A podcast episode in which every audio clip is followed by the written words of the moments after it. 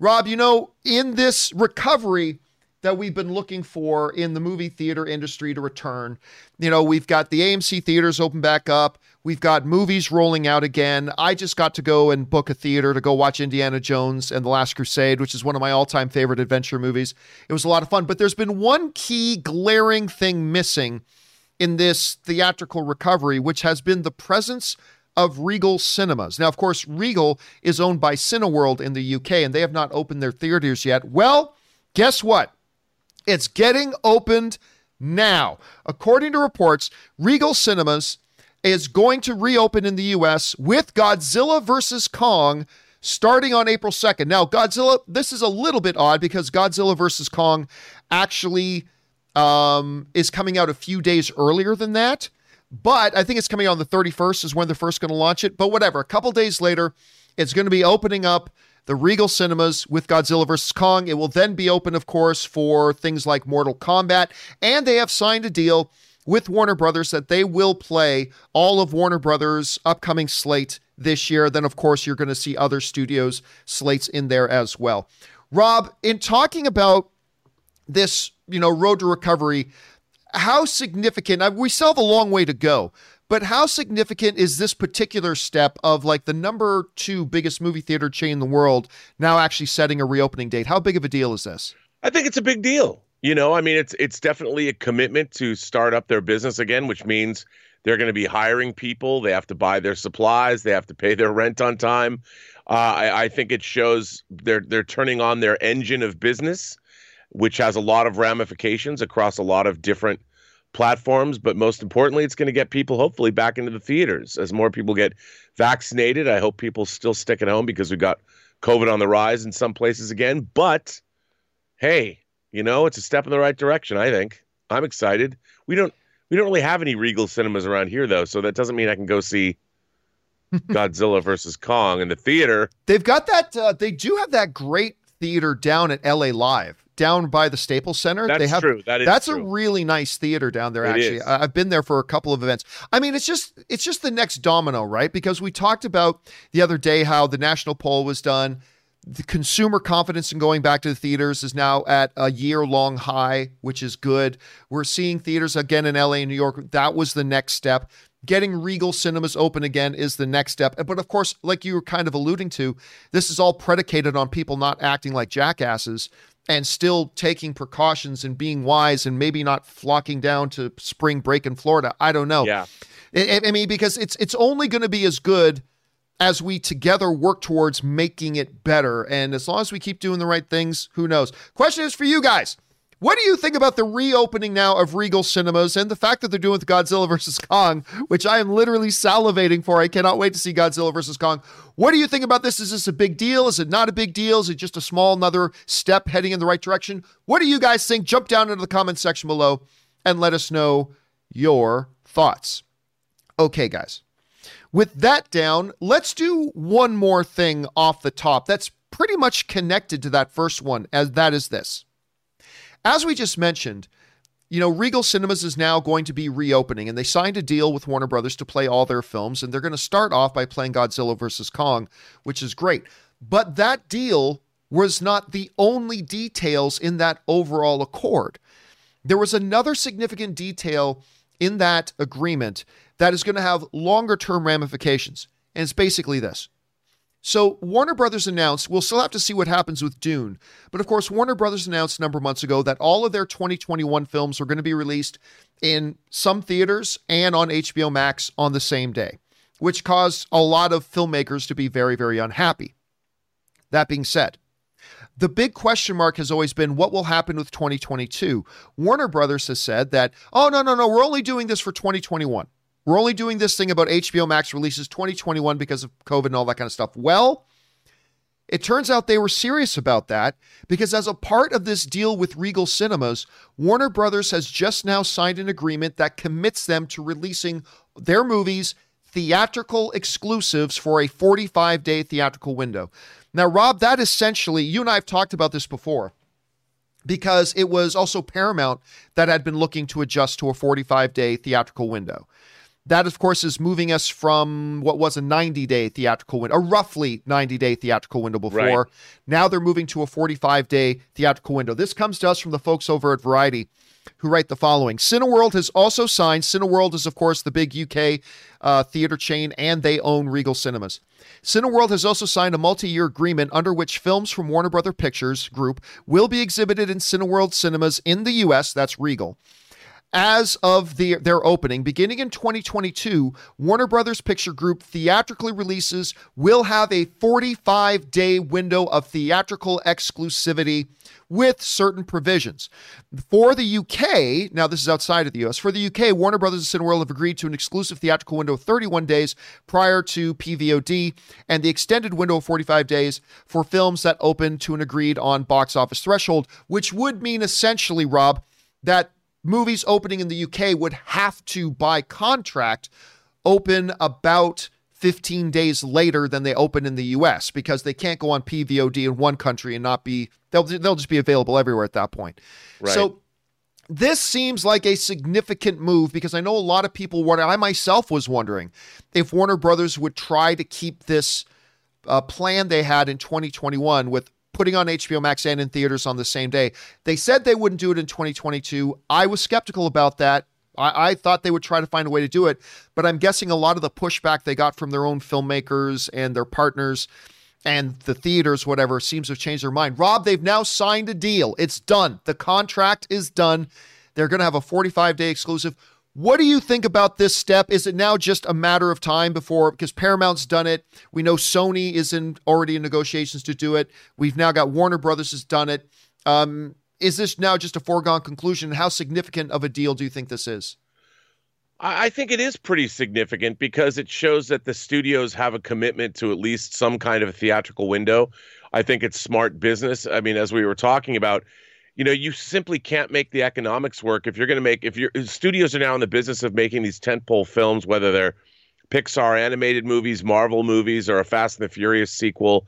These are 150 million to 200 million dollar movies, and they need to be theatrically re- released, or the economics don't make any sense at all. So I I think it it it is it's shrewd business, and it's something that I think needed to happen and the theater chains needed this kind of a commitment from the studios and i think the studios really needed to show that they're going to step up and be committed to theatrical releases look 45 days is not a long time that's the minimum if they want to keep movies in a theater because they're performing well longer they can so i think it's probably a win for everybody question is guys what do you think about? I think this is actually incredibly significant that uh, this has now been done. The deal's been signed. How do you guys feel about this? Jump on down into the comment section below and let us know your thoughts. Okay, guys. With that all down, let's now move into our main topics today. And how do we select our main topics here on the John Campea Show? Well, it's really rather simple. You see, you guys come up with them. Whenever you come across a big story, topic, or issue that you think we should cover as a main topic here on the show, just go anytime 24 7 over to www.thejohncampeashow.com slash contact. Once you guys get there, you're going to see a form. Fill it out with your topic or question. It's totally free hit submit, and then maybe, just maybe, you might see your submission featured as a main topic here on the John Campea Show. With that down, let's get into main topic number one. And our first main topic today gets submitted to us by the Cinemike, who writes It has been reported that Jamie Foxx is set to play Mike Tyson in a limited series. Uh, Antoine Fuqua will direct. I love Antoine Fuqua. Martin Scorsese and Mike Tyson himself are also on board as executive producers. There is no network attached as of the moment. The project was previously developed as a feature film before it became a limited series. What do you think of this news and Foxx's casting? Uh, is the shift to limited series a good move? All right, thanks a lot for saying that in, man. And yeah, here's the thing. I remember, Rob, I was still I may I might have still been at AMC, like let alone Collider. I, at the very minimum, I was still back at Collider when the news first came out that Jamie Foxx was going to play Mike Tyson. And the news had been that for a long time, and it was going to be a movie. They were going to do a film of a, a Mike Tyson biopic. They were going to do a movie. Jamie Foxx was attached, and it's been like that forever, like for a long time. Now we finally get some movement on it, and it seems like it's now going to be a limited series. This comes to us from Variety, who writes The series titled simply Tyson is not currently set up at a network or a streaming service, but will no doubt find one quickly given the names attached to it already. Antoine Fuqua is on board to direct and executive produce via Fuqua Films, uh, with Martin Scorsese also executive producing via uh, Productions. I'm sure I'm pronouncing that wrong. The series is said to, to span the whole of Tyson's life. I've been looking forward to tell my story for quite some time, Tyson said. With the recent launch of Legends Only League and the excitement from fans following my return to the ring, now feels like the perfect moment. You know, Rob, I, I, have said for a long time that not as problematic as a Michael Jackson biopic, but a, a Mike Tyson biopic was going to be a little bit problematic because there are some significant issues in his life that is going to be interesting to see you know, uh, with abuse and things like that, if they're going to touch on this in a series that he himself is executive producing. And can you gloss over those things? Can you not? Uh, you know, what they're going to do? Basically, though, Mike Tyson is a public figure that has been one of the more interesting, for lack of any other word, interesting public figures inside or outside of sports in a long time. This is a long gestating thing. If they can finally get it done via a series, it seems to make sense if they actually wanted to cover his whole life. It seems like a mini series is probably the better way to go. So I'm curious. At the very minimum, I am extremely curious to see how this turns out. Rob, they're now moving forward with the Mike Tyson biopic series. Antoine Fuqua directing, Marty Scorsese producing. What do you make of this? Well, I mean, with Martin Scorsese producing, he he uh, he made Raging Bull about Jake LaMotta, and they certainly yeah. didn't shy away from the domestic abuse in that film. That's true. So so I would imagine that they want to tell the full story. I bet Mike Tyson does too. You know, I, I wouldn't imagine that they they want to sugarcoat anything because it's all part of a very interesting story. And um, yeah. Uh, what do you think, think at this point of the casting? I mean, we we've had a long time to sit on this. What do you think at this point of the casting of Jamie Foxx in the role? Oh, I think he's a little old, but he still looks like he can do it. You know, I I, I believe him. I I think that um, uh, I think that it definitely he can play the later part of his life, but I think it'll probably I think it'll work.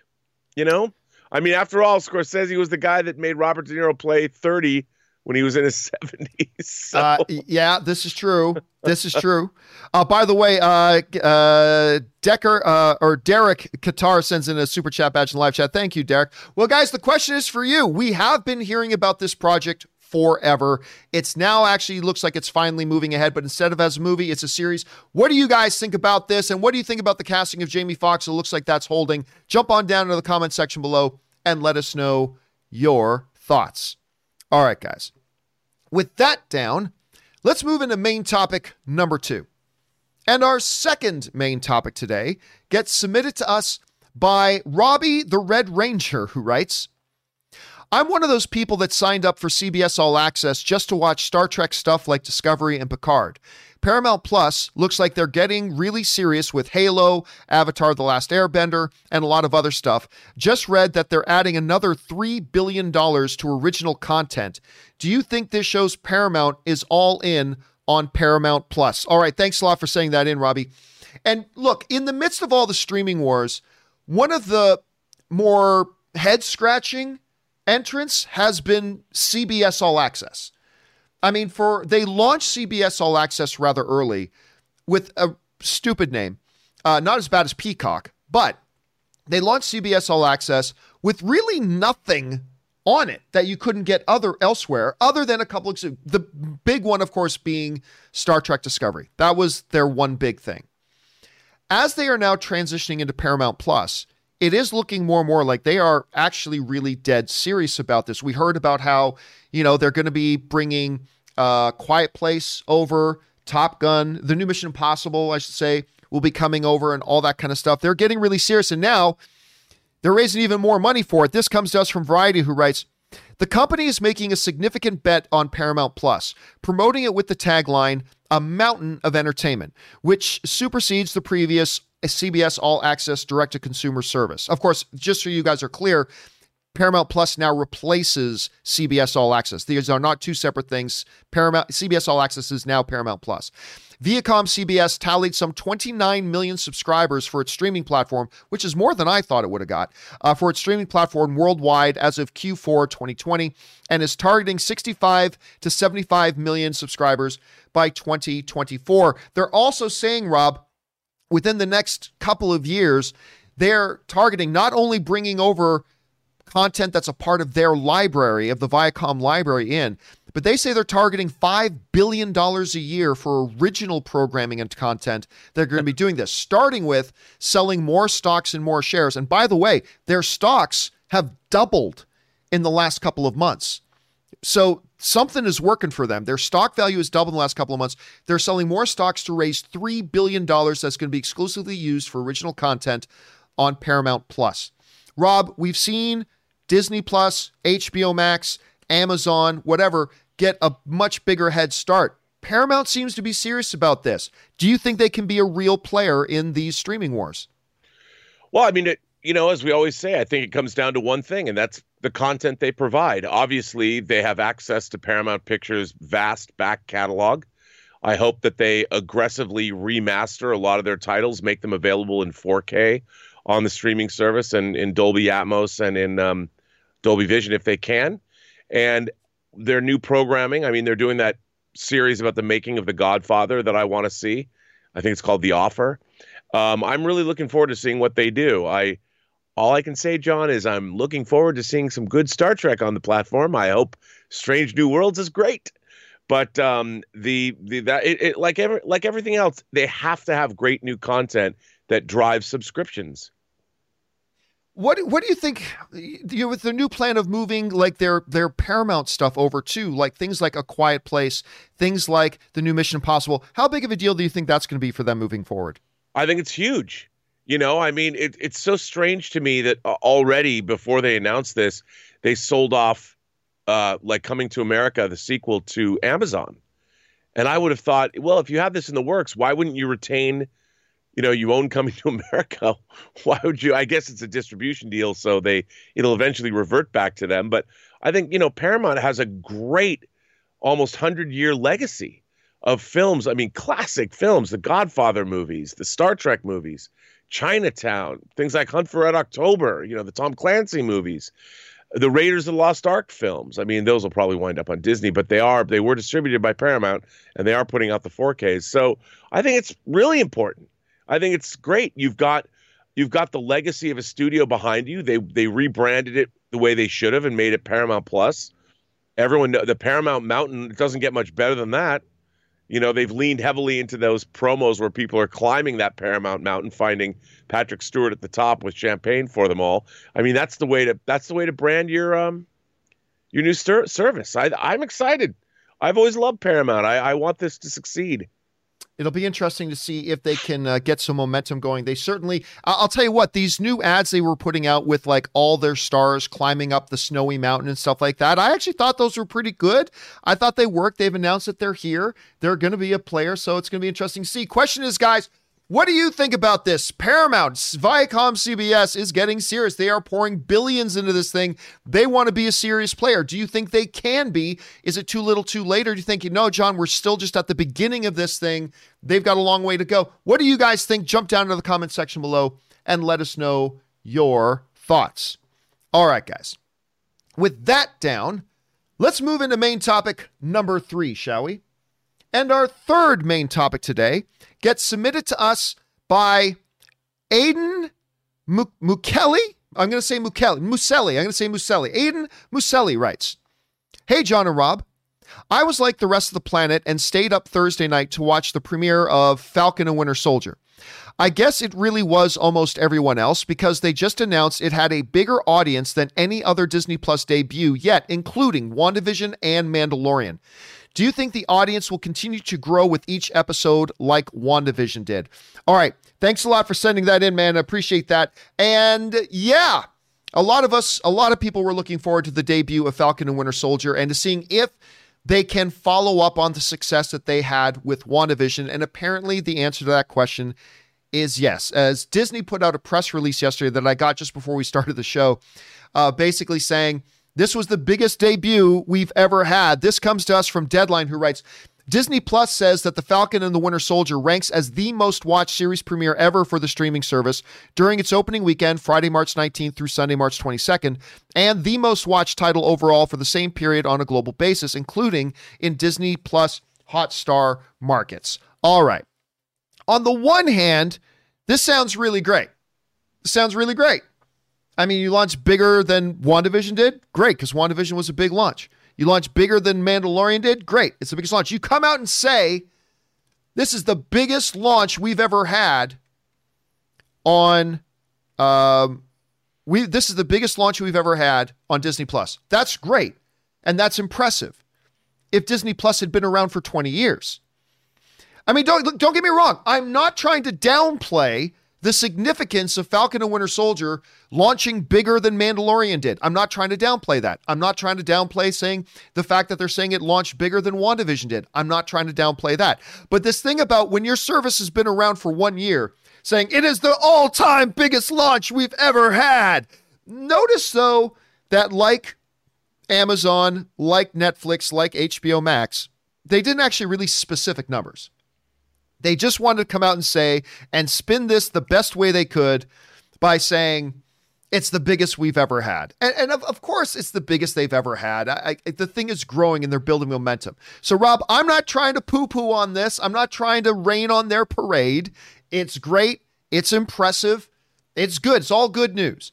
But I mean, the whole verbiage of it's our all-time biggest thing when you've only really launched a couple of premium series. I mean, it's as bigger than Mandalorian and, and WandaVision. Well, those are the only ones you've really ever had. So I don't know. I, I think you got to be happy with it. I think you got to be pleased, but it's probably going to be a long time before we know what the actual numbers are. Rob, were you surprised to hear about this? And do you think it's a big deal?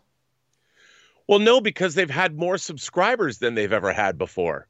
So it makes sense that that it was a bigger debut than WandaVision or Falcon uh, than uh, Mandalorian because when Mandalorian debuted, they had millions and millions and millions of less subscribers.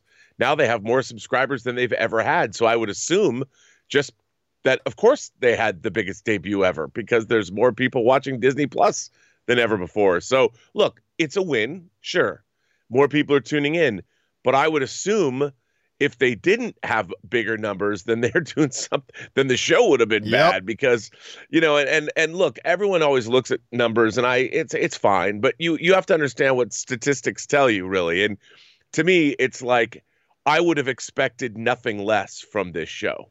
And again, I really, really was impressed with the first episode of Falcon Winter Soldier, and uh, but again uh, how many more tens of millions of subscribers does Disney Plus have now than when The Mandalorian's first season debuted? A lot more. So of course they have more subscriber or more uh, people watching. And it's been a year. Here's but here's the interesting part of the question though. With WandaVision, we saw this fanatical growth week after week after week because everybody talked about it, buzzed about it, got more people on board, and then they launched the next episode. Everybody talked about it, buzzed about it, more people got on board, and the next episode got bigger. I think it was by week four or five, was the number one show in the world. Do we think Falcon and Winter Soldier can have that same kind of trajectory? Because I think the biggest problem they're going to have mimicking that same kind of trajectory that WandaVision had was that a lot about WandaVision was mystery, right? And nothing sucks in an audience quite like mystery. And mm-hmm. I don't know that this is the same.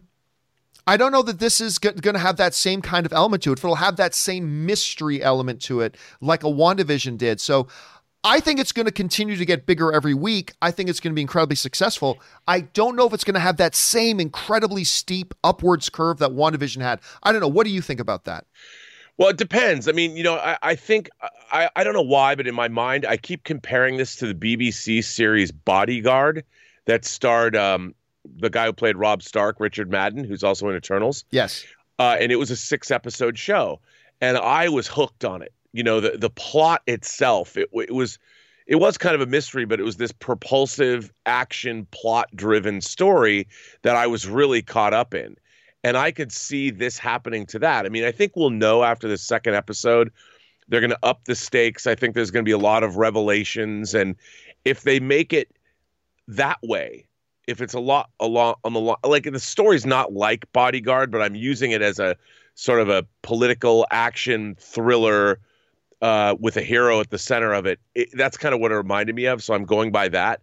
But I remember watching. I couldn't get to the next episode fast enough. And if Falcon Winter Soldier, they've done all the setup. The next episode's really got to be. It's really got to be involving from a plot standpoint.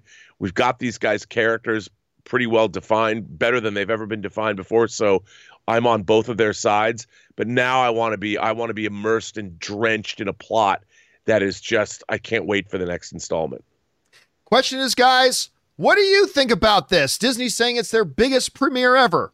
Does that really mean a hell of a lot for a for a service that's only been around a year and has more subscribers now than it did? Do you think that this thing can have the same type of rocket-like trajectory in numbers that WandaVision did, or do you think it'll be a little bit more modest? How do you guys see this playing out? Jump down to the comment section below and let us know your thoughts. All right, guys. With that down, let's move on to main topic number four, shall we? And our fourth main topic today gets submitted to us by Kevin Yu, who writes Warner Media CEO Ann Sarnoff did an interview with Variety dealing with the future of the DCEU after the release of Zack Snyder's Justice League. In the interview with Variety, Sarnoff says that Zack completed his, tr- his trilogy let me try this again. Sarnoff says that Zack completed his trilogy of DC films and that the DCU will expand with new characters and stories going forward, with no plans to go back to Snyder or do the Ayer cut of Suicide Squad. Uh, Sarnoff also denounces the toxic side of the Snyder fandom and Ray Fisher's allegations against Walter Hamada. What did you make of this bomb dropping interview? All right, thanks a lot for sending that in, man. And yes, Warner Media CEO Ann Sarnoff did come out, did this interview with uh, with Warner Media, uh, talking about a number of different things. One, which we'll just touch on here for a moment, that I, I thought was pretty interesting, was they straight up asked her, "Are is it possible we can get more like the director cuts, specifically the Ayer cut of Suicide Squad?" To which she said, just directly, very short, "Nope, we have no plans to to go and do that. That that's not something that we're going to be doing. There's not going to be an Ayer cut." So that was a very very short conversation. I honestly don't know of a lot of people like it's not like th- there was there was numbers of people who wanted a Snyder cut. I don't I've never sensed any sort of significant numbers of people who actually wanted an Ayer cut. Not to mention David Ayer said he's indifferent towards it anyway. He doesn't really care. So I don't I don't so it's not really big thing to hear about that. The prime thing, of course, has been whether or not we would see Snyderverse continue. Now, look, what we've been saying around here is just all we have to go on is what has Warner Brothers said and what has Zack Snyder said. And they have been saying the same thing. Zack Snyder said that he has no direct quote, he has no plans to do any further DC movies. Warner Brothers said this is a cul-de-sac, that the Snyder Cut was a cul-de-sac, move on. They each could change their tune. They could change their tune. That's just what they're saying. That's what Zack Snyder said. That's what Warner Brothers said. And we'll leave it at that. But apparently now it looks like Warner wanted to put kind of a final stamp on it to say, look, just so we're not creating false expectations, just so we're not creating false hope or whatever, we just want to be clear we're moving on from Snyder Cut stuff now and the Snyderverse stuff, and we're going in our new direction. This is what uh, came to us from Ann Sarnoff. This is, of course, in the interview in Variety, where they write, she says, I appreciate that they love Zack's work. Talking about those supporters of the Snyder Cut. I appreciate that they love Zack's work, and we are very thankful for his many contributions to DC. We're just so happy that he could bring his cut of the Justice League to life because uh, that wasn't in the plan until about a year ago. With that comes the completion of his trilogy. We're very happy we've done this, but we're very excited about the plans we have for all the multidimensional DC characters that are being developed right now. That, of course, comes to us from Ann Sarnoff. So they're basically putting that to bed and they're saying that we're moving on from this. Now, this really shouldn't be a surprise to anybody. And again, in a world where Jamie Foxx is coming back to play Electro, of course, anything is possible, regardless of what Snyder is saying right now, regardless of what Sarnoff is saying right now, regardless of what Warner Brothers is saying right now. And we live in a universe where anything is possible. That said, let's move off of possibilities onto probabilities. It seems that they're moving on. And really, some people are scratching their head and saying, well, why would that be? If you're a Warner Brothers executive, this really makes common sense. Because as we've talked about before, regardless of, of whatever the response has been uh, to Snyder Cut at this point, Rob, the reality is Warner Brothers, from their point of view, they did several Zack Snyder movies and they did not get the results they wanted. They didn't get the critical responses they wanted, they didn't get the audience responses that they wanted, and they didn't get the financial results that they wanted. And here's the other thing you've got to keep in mind if you are uh, somebody who's a Warner Brothers executive. The fact of the matter is, when you look at those criteria financial success, critical response, all that kind of stuff when you look at the three most successful DCEU films, none of them are Zack Snyder's films. Now, to me, clearly the best DCEU film is Man of Steel. Zack Snyder, to me, gave us the best movie in the DCEU. Hands down, nothing else comes close. But if you're Warner Brothers, and you're looking around, you're saying, okay, we did some some Snyder films, we didn't get the results we wanted. Our three most successful films are films that Zack Snyder wasn't involved in. You just got to understand it's they just decide it's time to move on. I may not like it, Rob. I've said for a long time I would give a pinky finger to get a man, a true p- proper Man of Steel 2.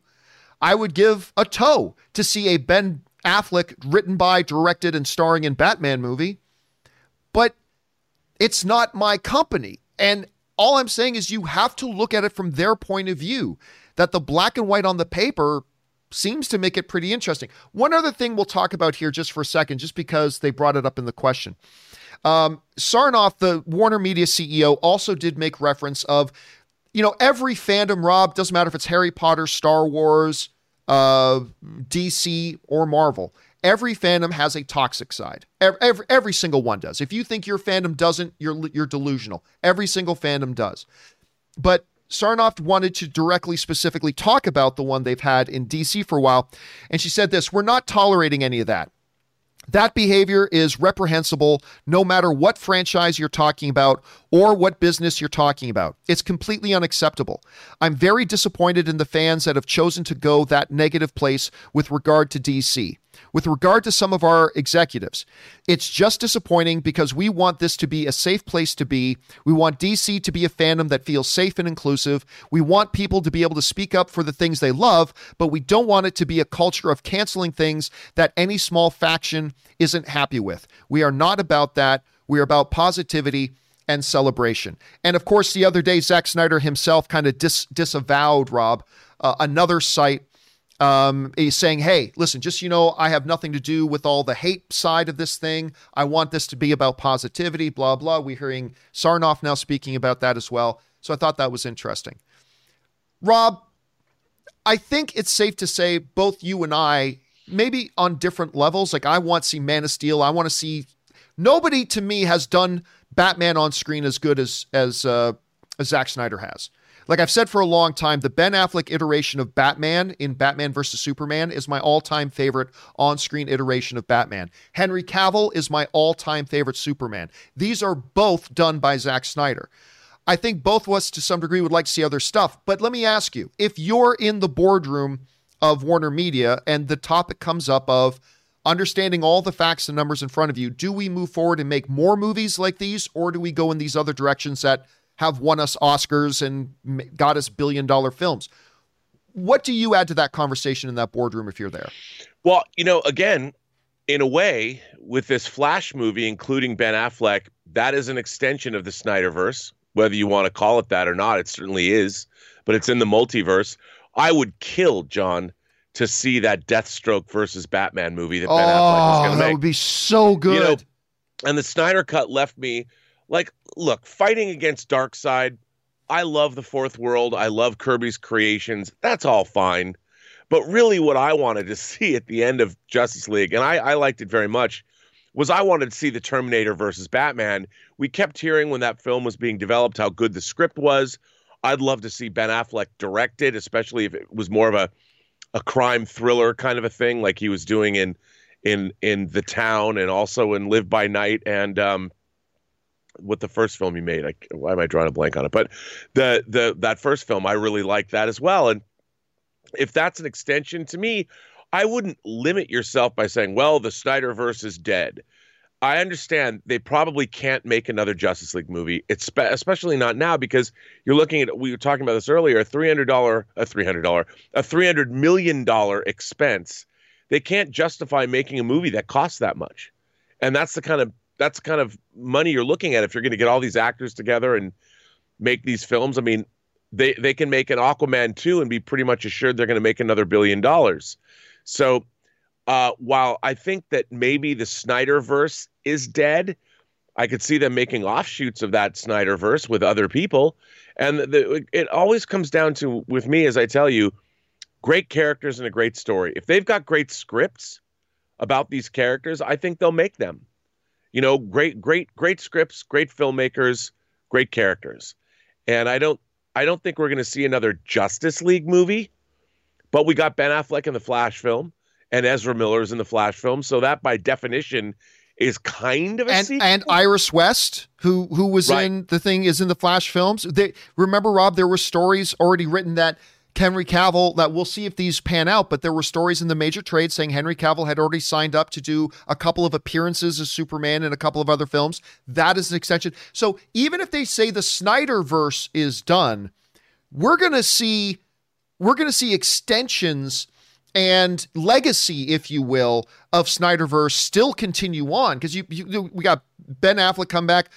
Now it's now they're saying Michael Keaton may not come back, but we'll we'll talk about that another time, I suppose. But we got Ben Affleck come back. We're probably going to see Henry Cavill again, even if it's not in the new overall Superman movie. So we're going to continue to see that legacy to some Yeah. degree. Um, I don't see them deviating from that too much. I don't see them. There was a time, Rob, that I thought they should have rebooted the DCEU a number of years ago. I think they're past that point now. I, I don't think they need to anymore with the success they've been having recently. How, Nope. What do you think? No, I agree. And this emphasis on the shared universe, now they're they're just like, you know what? We have a multiverse now. We're gonna do Matt Reeves Batman, we're gonna do James Wan's Aquaman 2, we're we're gonna make Andy Muschietti's The Flash. By the way, Iris West, could there have been a cuter girl on screen? I, I don't think so. I can't wait to see her come back. I hope they have a great romantic when Harry met Sally esque relationship. I would watch Ezra Miller and her travel around the world if he never puts on the Flash costume. But um, that's just me. I, I think it's great. I think it's it's we're gonna get a bunch of different movies that'll probably be look that like you said, Joker, billion dollars, Aquaman 2, a billion dollars. We got Black Adam starting to shoot next week. Whether it's part of the DCEU or not, I'm all there for that. I can't wait to see Dwayne the Rock Johnson as as Black Adam. I mean, he looks exactly like an Alex Ross painting from the Kingdom Come miniseries. So what's not to love there? All I could see that movie making a billion dollars. So if the theaters are open. So I to me, what's more interesting to me is are we going to get great movies? And that's what I'm it it sounds to me like with the diversification of the multiverse, we might be getting some really interesting stuff. And that's exciting to me. Yeah, I, I and again, I think that's the important. You raise a really great point, Rob, when you talk about the fact that you know the role they have two billion dollar films that they've got under their belts now. One of which one was the first comic book film to win a major Academy Award with Best Actor. Um, uh, well, I guess no. I guess you could say Heath Ledger was one of the major ones who won Best Supporting Actor. Joaquin Phoenix wins Best Actor. Their first huge critical smash was, of course, the first Wonder Woman film, which I think got into the like 90s in the critic ratings and stuff like that. Made over 800 million dollars at the box Yep. office. They've got The Rock coming. They've got this Green Lantern project they're talking about coming. There's a lot of things that a lot of people are excited about right now, and it's going to be interesting to see how things go. But again, we do live in a world where Jamie Foxx is coming back as Electro. So never, Yep. never say never. but it it looks like they are moving on. Question is, guys, for you, what do you think about this interview with the head of Warner Media and the direction they're saying they're going in. Do you want, like a Man of Steel, to, like I do, if you were Warner Brothers executive, could you understand the black and white facts of the situation? Would you proceed anyway? Could we see a divergence of HBO Max with its own standalone stuff versus? Uh, uh, there's a lot of possibilities here. What do you guys think? Jump down into the comments section below and let us know your thoughts. All right, guys. With all that down and out of the way, let's move on and start taking your live comments and questions and seeing what you guys have to say about all this kind of stuff. Once again, if you want to send one in for the video today or, you know, a companion video coming up quickly, simply use the link that's in the description below or enter it in manually at streamelements.com slash movieblogtv slash tip. You'll be getting your comment or question on the show if it is appropriate. And of course, we'll be supporting the show at the same time. So for now, let's get on over and start taking your live questions. And we're going to start things off here with Steven, who writes, uh, thoughts on Superman's fight scene versus Steppenwolf in uh, Zack Snyder. Wait a second. Did I, did I get the right one? I don't have the right one. I'm sorry about that, guys. I totally brought up the wrong thing. Give me a second here. Give me a moment because I lost. I totally lost my uh, I lost, I brought up the wrong chart. That was from the companion video yesterday. This is the one we're supposed to be on.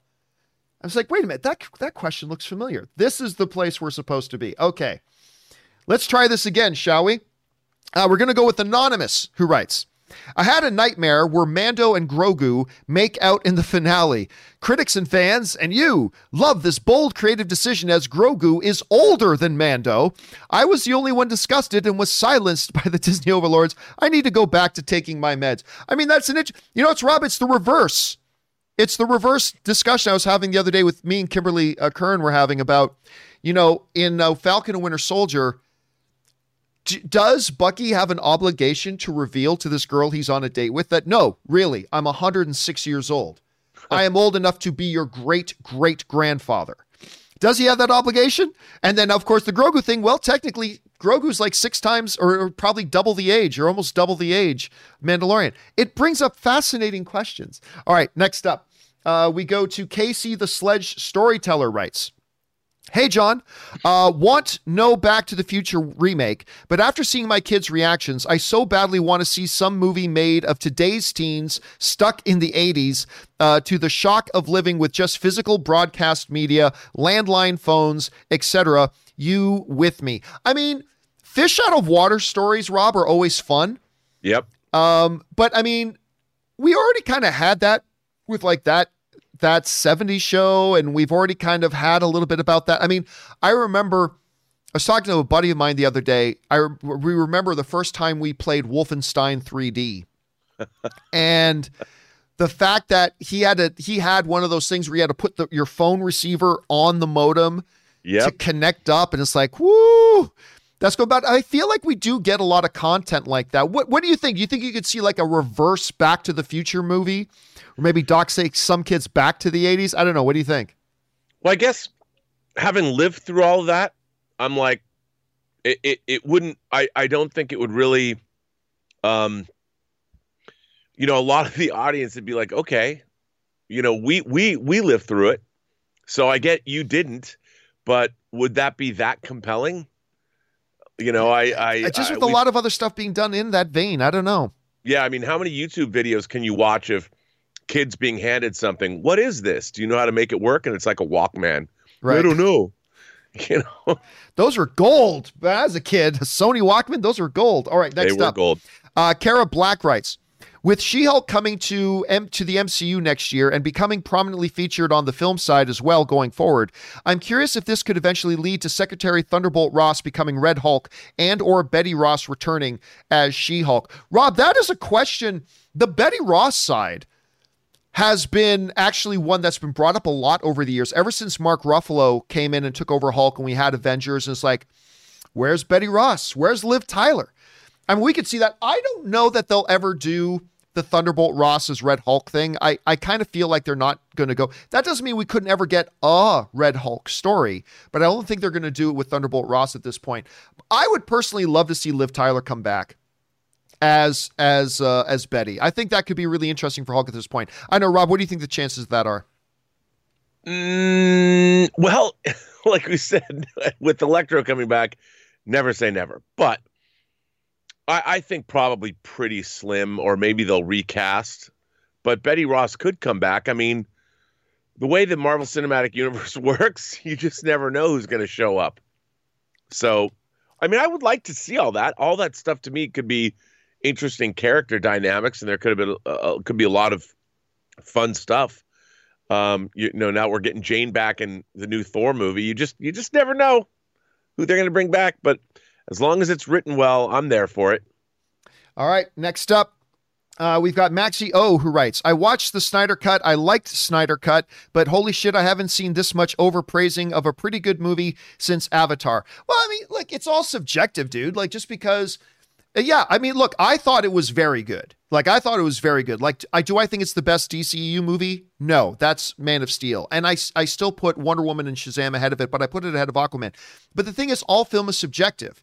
I mean, just because it didn't hit you as strongly as it hit some other people doesn't mean it's not legitimately hitting other people that strongly. So, and the same is true of Avatar. I mean, the same is true of that. So, I get it. You liked it, but that's the important thing, right? At least you liked it, and that's the important thing. All right, next up. Uh, Josh writes, uh, one of Marvel's greatest strengths is its small character moments. Tony and Steve on the farm, that was a good moment. Uh, Vision and Ultron talking human existence, or just the small look Happy gives Peter as he's building his new Spidey suit. Uh, what is your favorite character moment? In the MCU? Whew. I mean, I think for me, and it, I think this is one of the overall best moments in the MCU ever, and it's not the airport scene, although I, I, I, totally love the airport fight scene in Civil War. It's not portals in Endgame. I, I think maybe my favorite moment in the MCU is um, that moment just in space. It's just Groot, or not Groot, it's uh, Rocket talking to Thor, and Thor running down all the losses in his life. I've lost this, I'll have this, I've lost this, now I got to go do this. And and Rocket says to him, "And what if you're wrong?" And Thor, played brilliantly by Chris Hemsworth, says, Then what else do I have to lose? And I just remember sitting in the theater going, in this Marvel universe of these huge epic battles and these larger than life characters, that might be my favorite moment ever uh, in an MCU film. But Rob, if when you think of like just really good character moments in the MCU, what jumps out to you? What do you think about? Well, I like Thor and Groot you know, uh, Thor, pardon me, Thor and Rocket talking right. in the, the, you know, that ship is is such a great when when and I love the moments when Rocket is lamenting about himself and how he's been treated. Oh yeah, you know, yeah, that life. part too. That I like that, that was part. in what Guardians of the Galaxy two. I, I I mean I I did love that. Um, but I there's so many. I love the scene. You know, my one of my favorite scenes in any of the Marvel movies is the is the Avengers party scene in Age of Ultron. Oh, that is so good. I mean, the, that whole sequence, everything from Stan Lee's cameo to making the Captain uh, Captain America almost being able to pick up Mjolnir and and the conversation that that Banner has with uh, with um uh with Scarlet, Scarlet Witch or Scarlet uh, Witch Black Widow? uh, uh, Black Widow. Dude when I mean, she says that story to him she goes I knew this guy. I knew a lot I know a lot of guys who are always ready to run into the fight.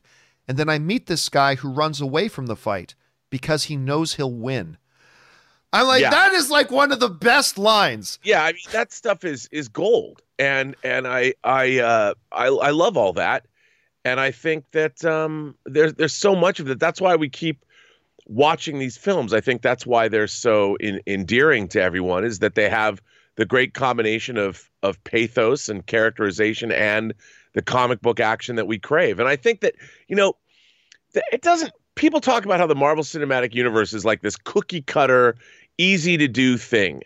And I'm like, your people are out of your minds.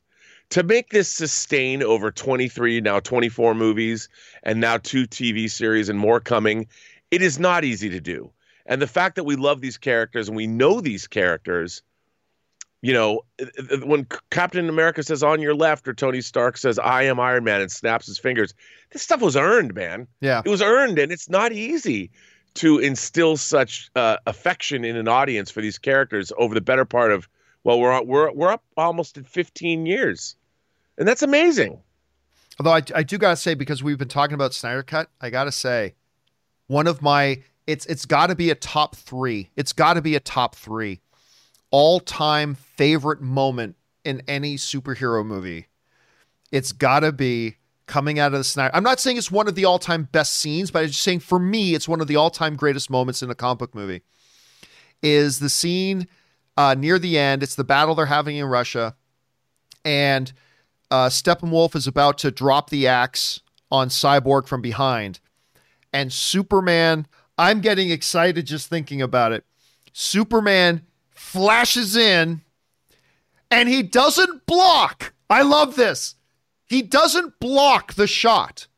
Like he doesn't push Cyborg out of the way so Cyborg doesn't get hit. He doesn't grab Steppenwolf's arm so he can't swing the axe.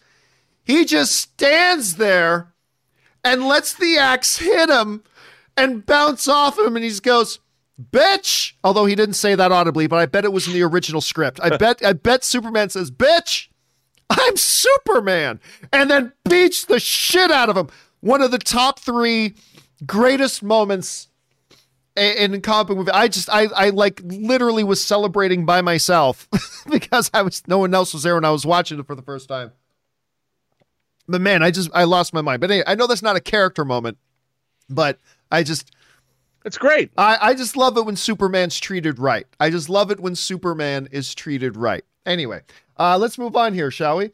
Uh, Dr. Uh, Zavago writes I know you're married, but curious to know who you and your wife would want to go on a fantasy celebrity dates with if you had ever, if you had never meet, met each other. Um, well, I think for me, that's it. For me, that's easy. Because uh, every Rob, every merit's got the hall pass. Every you know, you got you got your list, you got your exception list, you got your hall pass list. Um, I think for me, I think for both Ann and I, it's pretty easy.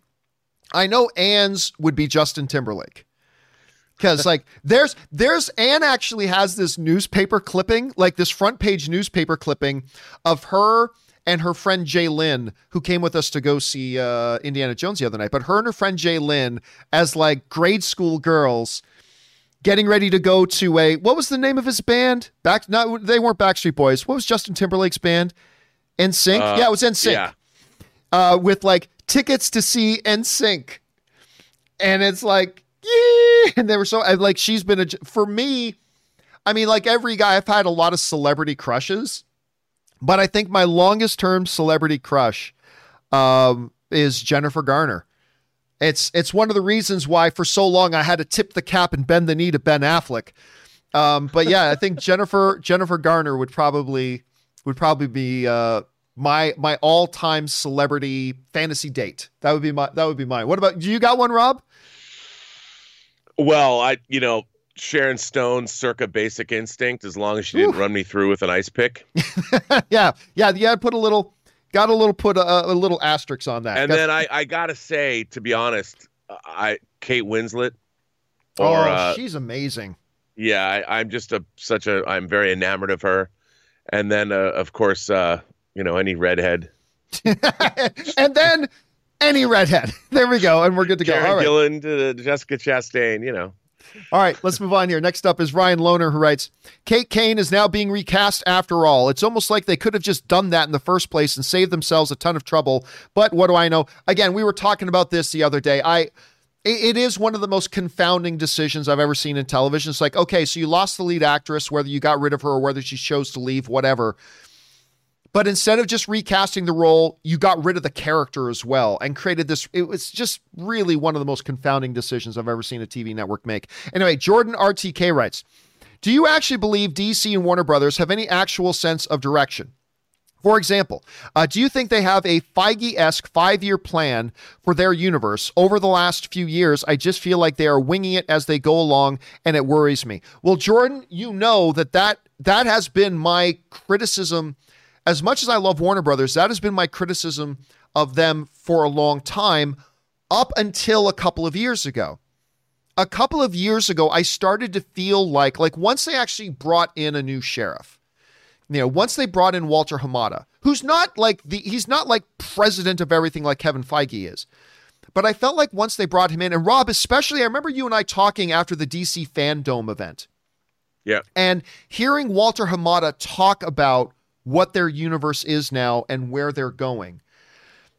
It, I, I got to tell you, I feel more com- comfortable and confident that they have a sense of where they want to go and what they're doing than I ever have before. Because they, they they've always been extremely reactionary, and to a degree they still are a bit. But eh, that DC FanDome event, I I think put where they are as a company in a whole new light, and it made me feel very confident that I think they know what they're at least what they want to do. Now, not everything's going to work. Not everything Kevin Feige has done has worked. Iron Man 2, anybody? But I mean, so not everything everything that Marvel's ever done has ever worked. I don't think everything they're going to do is going to work. But I DC FanDome really brought me around a lot on feeling like they've got at least an idea and a north star. That's it. I feel like they've got a north star now, Rob. How do you feel about it right now? No, I agree. And look, Walter Hamada, watching him speak, he's an incredibly, obviously, incredibly intelligent guy. I thought he was very impressive. And, um, you know, I, I, do think they've got directions. And the fact, look, the things that give me the most um, confidence is movies like Joker and Aquaman. Both DC movies couldn't have been more different. I mean, one Aquaman embraced the crazy fantasy element of all that, and I, as you know, you saw it with me. I loved it. And then Joker, dark, dark, dark, the ills of society. I mean, and they didn't shy away from either approach, and they're diametrically so far apart from one another, opposed, and yet it worked. And I think that if that's their commitment, instead of building a cinematic universe, they're going to give us unique visions of all their characters. I would expect that Matt Reeves' Batman is going to be something different than we've seen before. And I'm sure for that reason, we're going to go, oh, because now they're sort of untethered from the idea that everything has to work together. And I think that's great because Marvel's doing it so well on their end.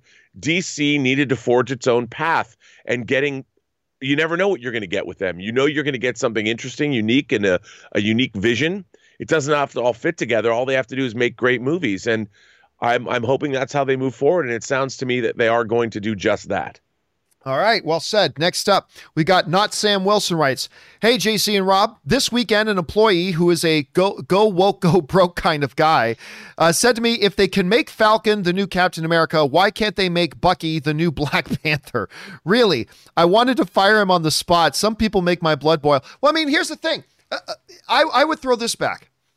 There are some characters, very few, there's not many.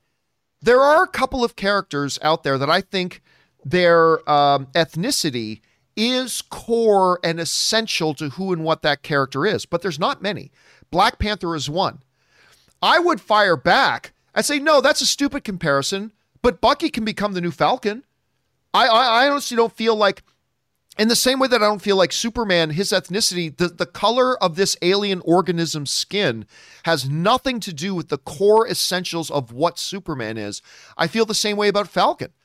I mean, you could literally get a, a, a white guy to play Falcon because I don't believe Sam, being African American, is at all part of the core essential elements of who and what make that character who he is. Uh, now, I'm saying this before watching the entirety of Falcon and Winter Soldier. Right. But up until this point, there's nothing about Sam's ethnicity that him being black is core and essential to who and what he is. And therefore, I think you could get an Asian guy to play the role, or you could get a white guy. So that's what I personally would have fired back with myself. But that's just me. All right, next up. Uh, Not Sam Wilson also writes one of two. Falcon and Winter Soldier episode 1 was everything I hoped for. Sam got his chance to really shine and show he can he can be more than Cap's sidekick and we got to see Bucky become more three-dimensional character. I know some wanted a 45-minute MCU version of a John Wick movie, which that may be coming. Uh, but to me this was as Thanos would say perfectly balanced as all things should be. Bottom line, this was just the start. There will be plenty of action to come, but in the MCU the story drives the action, not the other way around. And Rob, I think Sam just kind of nailed one of the things that works best about the MCU is that the story drives the narrative, not the action. And I agree with him. I thought there was great balance. We had this incredible all time televised action sequence, aerial action sequence, but we also had the moment of the old Japanese man opening his door and Bucky seeing the picture of his son on the shrine, knowing that he killed this man's son. I mean, it, it was an incredible balance. How would you respond to that? I no, I completely agree. That's one of the things that I was so taken by uh, with the show. You know, once you've established with that kind of an action scene, you spend the rest of the show building character. I mean, who would have thought, John, that we would have seen a scene where a main character goes to a bank to get a loan yeah. in a Marvel Cinematic Universe show, and juxtaposing that with with Bucky Barnes talking to a therapist, and yet it felt right. I I I really enjoyed it. I uh, you know, to me, I think that both Bucky Barnes and Sam Wilson moving forward are now top tier characters in the MCU after that one episode. Yeah, it, it, it was it was really quite good, but we'll see how it goes. All right, by the way, Suthius sends in a super chat badge in the live chat. Thank you, Suthius. Appreciate that, man.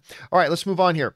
Uh, Not Sam also writes, any thoughts on Anthony Mackie's statement that uh, the "This is awkward" line from Infinity War was because Sam and Natasha were dating? Uh, he did an interview where he talked about doing a deep dive in the character, and to him, Falcon and Widow, Widow were an item. Well, I, I mean that's great, but that's not what the Russo brothers ever said when they talked specifically about that line in that moment, they made no mention of Sam and, and her dating. So, no. but by the way, Anthony Mackie, probably more than any of the other MCU actors, has more fun being in the MCU.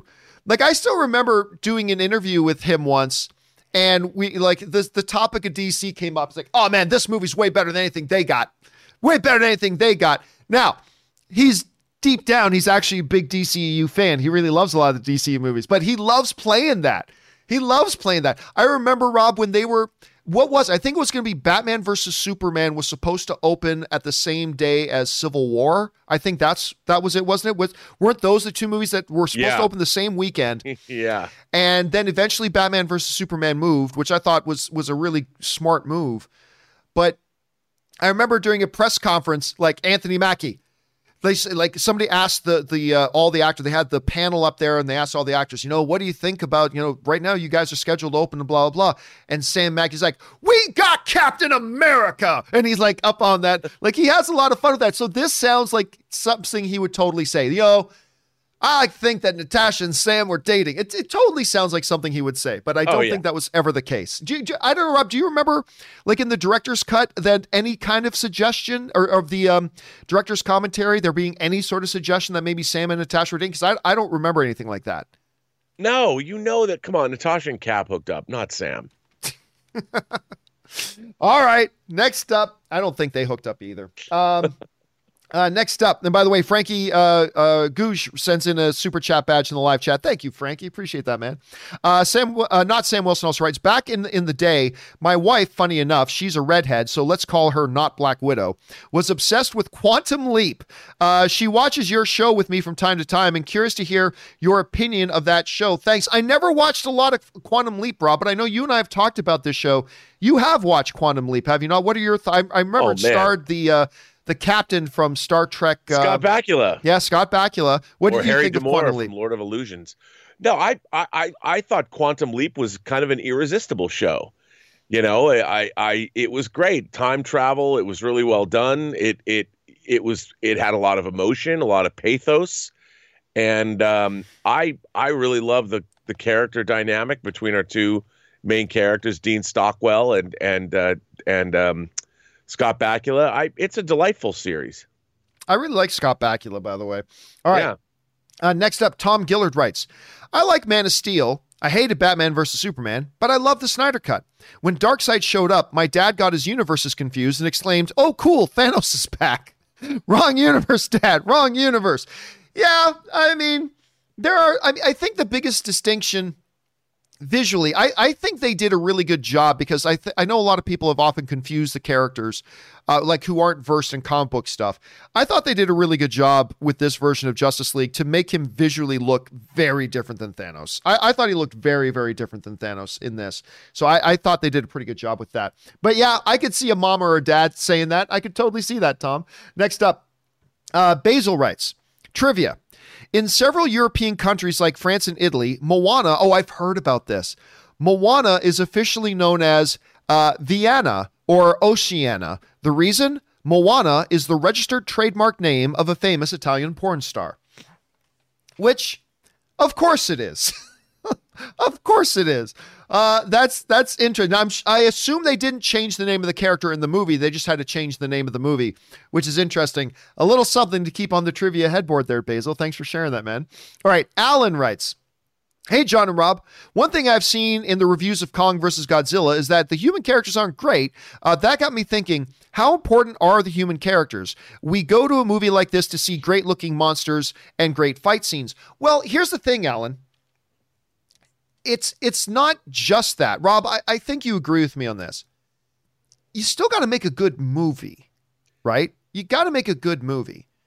And that means you know grounding it from the perception of who we are as people to it's seeing these monsters that because that's our point of view that we're watching it from you Right. have to make a compelling story with the humans as well you don't want it to be 95% humans and 5% monsters i'm not suggesting that at all but you still have to build a good movie around it otherwise just stay at home and watch youtube clips of some cg fights right you Yeah. got to make a good movie around it now i have heard that the human characters aren't great but i've also heard they're not bad because they're Yeah, in other either Godzilla or Skull Island or in King of the Monsters. There has been criticism that the human characters just came across as stupid and whatever, but I've heard they're not bad. What have you been hearing as far as the human side goes, Rob? Well, the same thing. I mean, people are always saying, "Oh, the I, I don't even know what that means," because it, it's not like the Godzilla films are always noted for their incredibly dramatic and deep hmm. portrayals of their human characters. You know, the travails. It's it's not like you're watching, I don't know, ordinary people, but with monsters in it too. It's it's not like that. And while look to me, kaiju films are sort of there's an inherent uh let's call it non verisimilitude in those movies. And and i think that that that's okay. And I, i'm curious the world building i want to see what they do with the monarch organization and then this other organization that's using that has their nefar- they're they're nefarious or something. I bring it all on. And I, I i again i when people say that the human characters aren't good i'm like well what did you think they were going to be like what did they let you down? Did you believe that in Godzilla versus Kong that you were going to get some amazing character insights to these human beings so they're fully realized people? I'm like that's fine, but is that what you thought you were going to get from the movie? So when people say, "Eh, the human characters weren't great." I'm like, "What does that mean? What did you think they were going to be?" Yeah. All right. Uh, next up here, we got Great Grabthar's Hammer. Love a good Galaxy Quest quote. Uh, who writes, uh, John, you've inspired me to seek out the original Battlestar Galactica, the Lorne Greene one, uh, Dirk Benedict, Richard Hatch. Absolutely, I, lo- I mean, not as I don't think it's as good as Ronald D. Moore's version, but it's it's great to go back and watch. In return, I'd like to recommend two shows. I know Rob, if he's there, would back me up on UFO, which I never did watch, and Space 1999. Oh, you know I've watched that. I used to watch the reruns of that as a kid. I used to love Space 1999 especially the latter for the cinematic quality miniatures and storytelling. And Rob, I remember you and I talking about this because I love the ship. Like the ship from Space 1999. Oh, dude, I have a whole shelf of them right over there. Oh, God, I used to love that ship. And remember the, The alien Eagle. girl who turned into this big space bear? Maya, Maya, she was uh, from the planet Psychon. So, for those of you who don't know, the basic idea of Space 99, 1999 is actually an interesting premise. So, there was a base on the moon, but something happened and blew the moon out of Earth's orbit and just rocketing, rocketing off into space. And the people on this base were just stuck on that base, you know, destined to forever hurl off into the eternity of the darkness of space. It's actually kind of interesting. What was the name of the ship again, though? I keep forgetting the name of the ship, Rob. The Eagle. The Eagle. I was going to say the Falcon. Uh, that Here, would- wait a minute. Here, hold Oh on. yeah, go grab that sucker. It's right here. The Eagle. I love the design of this. sh- I used to have this toy. Here, isn't that beautiful? Uh, here's an Eagle transporter. Now, uh, this is made by a company called 1612. Now, these are all uh, obviously very utilitarian. Now, you want to see something that's really cool? This particular Eagle that I have uh, is actually signed right here by Brian Johnson, who created the Eagles. Oh my And god. He was also the director of visual effects. He was the visual effects supervisor for The Empire Strikes Back. That is awesome. So, yeah, and I have many different sized eagles because I was obsessed with these as a kid. I have more coming. I have unbuilt. I have two unbuilt eagle model kits that are 22 inches long. So uh, yeah, Ah. I've, I've got a whole shelf. I think I've got twelve Eagles up there right now. Love There's those. always more to get. Love those. All right. Uh, next up, uh, anonymous viewer writes Bucky to old man Yori. I am no longer the Winter Soldier. I am James Bucky Barnes, and you're part of my efforts to make amends. I deeply regret the loss of your son at my hands, and I offer myself as your son. Ah, a little bit of mixture there of Falcon and Winter Soldier with best, uh, best of the best.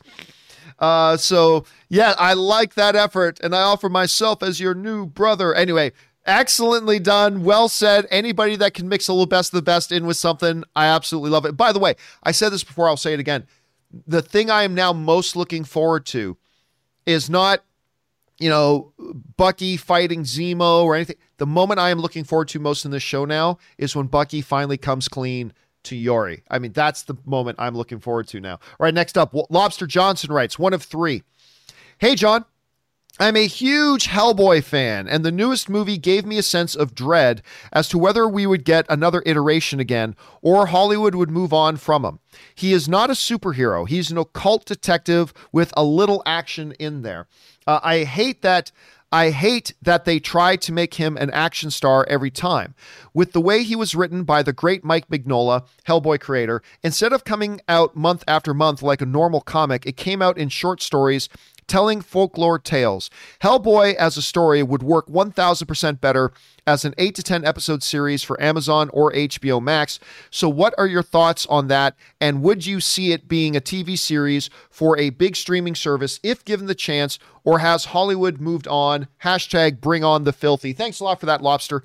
Rob Hellboy is has has been a problem you know it's it's a character that amongst those who know him really really love the character but has always struggled to find any kind of success you know on the screen. This latest iteration was an abomination. This this latest hellboy movie was just terrible. But the reality is the other ones which were quite good they were never able to be really financially successful. And here's the thing I had a chance in Toronto. I actually got to have a sit down for like 20 minutes with just me and Mike Mignola. I got to sit down with Mignola for like 20 minutes. And we were discussing Hellboy, uh, the motion picture, which had just come out. And by the way, Mike Mignola was involved in all three of those movies. He was actually heavily involved in all three of those movies. And one of the things I remember him saying to me was the whole thing of the graphic novel stories as they exist really wouldn't work on the screen you know? But i think you know there's so much dimension to hellboy you can tell him in these types of stories. And with guillermo del toro those stories really worked. Eh, it's just that they, they struggled to find an audience. Rob i gotta be honest with you i don't know that the hellboy stories as they're more kind of laid out in mignola's work i think they would continue to struggle to find an audience. I don't know if it has that type of appeal. I don't know maybe i'm wrong. What do you think well, I, look, I think it's a it, it, that character works really great on the page. I love the comics. I have the hardcover collector's editions of a lot of those comic stories, and I really like them, but they're hard to translate well.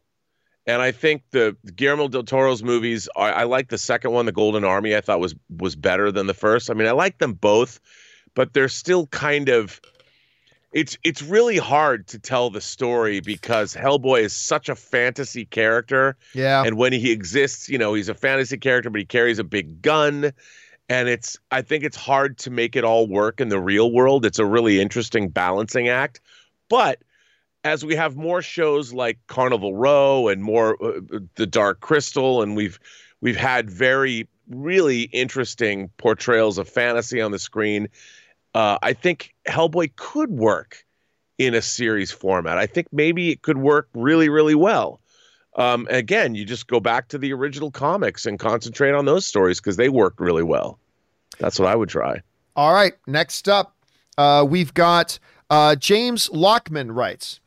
My take on your question about how superheroes get paid. I just always assumed that S.H.I.E.L.D. paid them. After all, it was Nick Fury who recruited them. Also, there must have been some billionaires that came back from the blip. Cough up some dough, man. Yeah. I mean, again, this it is. Some people saw the question, Rob, as a little bit silly about, come on, Falcon wouldn't have to go and seek a bank loan. It's like, you know what? Really, maybe he would have. He really probably would have. You know, we've already talked about what are the banking what what processes are banking are the banks having to go through right now with 3 billion more people popping up and Dude. like there being 5 years of no credit history and what would that really be like and if he was too proud to go to a Pepper or Happy like he probably would be struggling. I, I don't know. How do you how would you answer that? I, I think so too. I mean, I, look again. I thought that was great world building. You know, the idea that they're dealing with a few months later, they're dealing with the ramifications of all the half the population coming back, and that was something I never even considered. And I have to say, I've been thinking about it for a long time because I'm now thinking about all the ramifications about like everything that's happened. We we saw a little bit of that in Spider-Man: Far From Home about the comments about people coming back to school, and you know, it's so weird. I I mean the the it's one thing to do it in Infinity War and Endgame and to say that half the population just disappeared and then came back. And we've seen now in WandaVision, Monica Rambeau came back. We are now seeing it in Falcon and Winter Soldier. Our main characters came back, you know, and it's, I think dealing with where the world is at is really interesting. And not that I, I, I mean, I, I would almost watch a show about like two guys who are just all they do is help people reintegrate into society after being gone for five years. Because i just I, it's fascinating to me. In the banking issue yeah they were looking for a bank loan but i did find it fascinating because i'm like well what would that be like? Can you imagine you don't your phone doesn't work your bank cards don't work it's been five years. Like what do you do? Your life would become one monumental monumental pain in the ass and you'd have to go systematically and take care of all these things. And it would be annoying and it would be problematic and people will be like how can you prove it's you? You know your your license expired. I'm like yo man i've been gone for five years. Like is there an office you can go to to help integrate back into society? I and i liked all that. I thought it was really good. All right next up We've got Hot Rod Todd who writes, uh, Glad to see Godzilla vs. Kong is getting great first reactions. As a longtime kaiju fan, I decided a while ago that people complaining about the humans is like saying uh, you buy Playboys for the articles, minus uh, minus R. Burr. They've never been decent in any film, which Rob is exactly kind of what you were just saying. It's like, come on, the, the human size. But, but you also understand they're kind of a necessity because Godzilla isn't going to explain the exposition. You know, Kong isn't going to explain the exposition. The story has to be told through the perspective of the humans, and therefore you need a little bit there. But I, you raise a good point there, Hot Rod Todd. You raise a good point. All right, next up. Joey writes one of two. My dad and I both thought the Snyder Cut was an improvement over the Whedon version. All I got to say is that the scene that involves Superman and an axe dropped our mouths. Dude, I think it's like one of the greatest moments ever. Uh, to the floor, and we looked at each other with, holy shit, that was fucking awesome. In my opinion, that one scene made this whole Snyder Cut drama worth it. Uh, then when the movie was over, my dad turned to me and said, Are you sure this is the same studio that made Wonder Woman 84? Yep, I, I just I have a hard time believing Rob that it was the same director that made Wonder Woman. That Wonder Woman 84 was the same director who made Wonder Woman. I, I just, uh, yeah. I mean, look, we've talked ad nauseum about Wonder Woman 84 and what a step down that was from the original Wonder Woman, unfortunately. But still very excited to see where they're going to go things moving forward. But that axe scene, man, that axe scene, I just got, I just get giddy whenever I damn well think about it. Anyway, John Demoto writes, John, I can't tell you how much I loathe the dream sequence, how much I loathe dream sequences in movies slash TV shows. Both Snyder's Justice League and the Falcon and Winter Soldier had this. What are your thoughts on this? I think it's a cheap tactic with no real stakes. Well, it depends on what the the dream is for. Because Rob in Falcon and Winter Soldier, the dream was narrative. The dream was telling us, the audience, what happened to make it to. I mean, it was necessary. We needed to see that flashback to understand the turmoil he was going through and then understand the entire thing going on with Yori, with his dad and his father. and then putting in context, this is something that he's dealing with. So when a dream is there to fill in narrative gaps, it's necessary and it's really, it can be very well done, like I thought it was in Winter Soldier. Yep dream sequences that are used to mislead the audience like oh this is happening. Oh don't worry that didn't really happen. It was just a dream. I i agree, I agree. that can get a little bit annoying. I'm not sure that was the case with uh, justice league though. I'm not sure that was the case with just it was a little something different. It was more of a flash forward sort of thing. But yes dream sequences where you think something stunning and important just happened, and it turns out it didn't just happen because it was just a dream. Do you have any off the top of your head, Rob, that you can think of in, in a movie or TV show where it's like something important happened and then, oh, wait, that didn't really just happen. It was just a dream?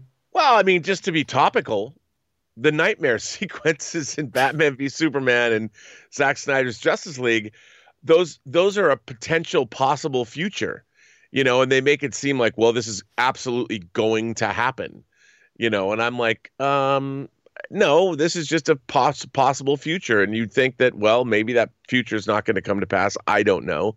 That was just the first thing that came to my mind, but, but um, you know, one of my favorite dream sequences in any movie, and it does come to pass, is in John Carpenter's Prince of Darkness. Oh, right. Where, I, yeah. where you know the characters they think they they keep waking up from this dream that they're having. They don't know what it means, and then you find out it's actually a transmission that's being beamed into their heads from the future, so this team can prevent the anti god from being released on the world. And of course, they fail.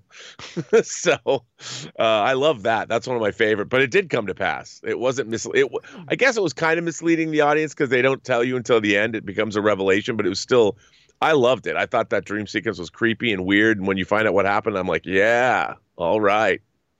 All right. Next up, um, James Lockman writes, Aloha, Captain Campy. Man, you're really going to be uh, bringing the filthy when our OnlyFans starts up. When your OnlyFans starts up. Just kidding. Hope you and everyone watching have a great weekend. Rob, you missed it. You weren't there for this, but of course, I, I realized. Are you starting an OnlyFans, John? You know how much money I could make with OnlyFans? Dude, if you drop some dance crew videos on your OnlyFans site, I am telling you, it would skyrocket to number one. You'd make a fortune. Dude, I, I was telling you, I, look, I was telling the audience this before. I will say it again. And when I realized, you know how much money this would make on OnlyFans? I, I bet you, I bet you I could make a crisp $9, buddy. I bet you I could make a crisp $9. And so I was getting ready to set up because, you know, when you got the goods, Rob, you got to share it with the world. When you got this much goodness in one package, you got to share it with the world.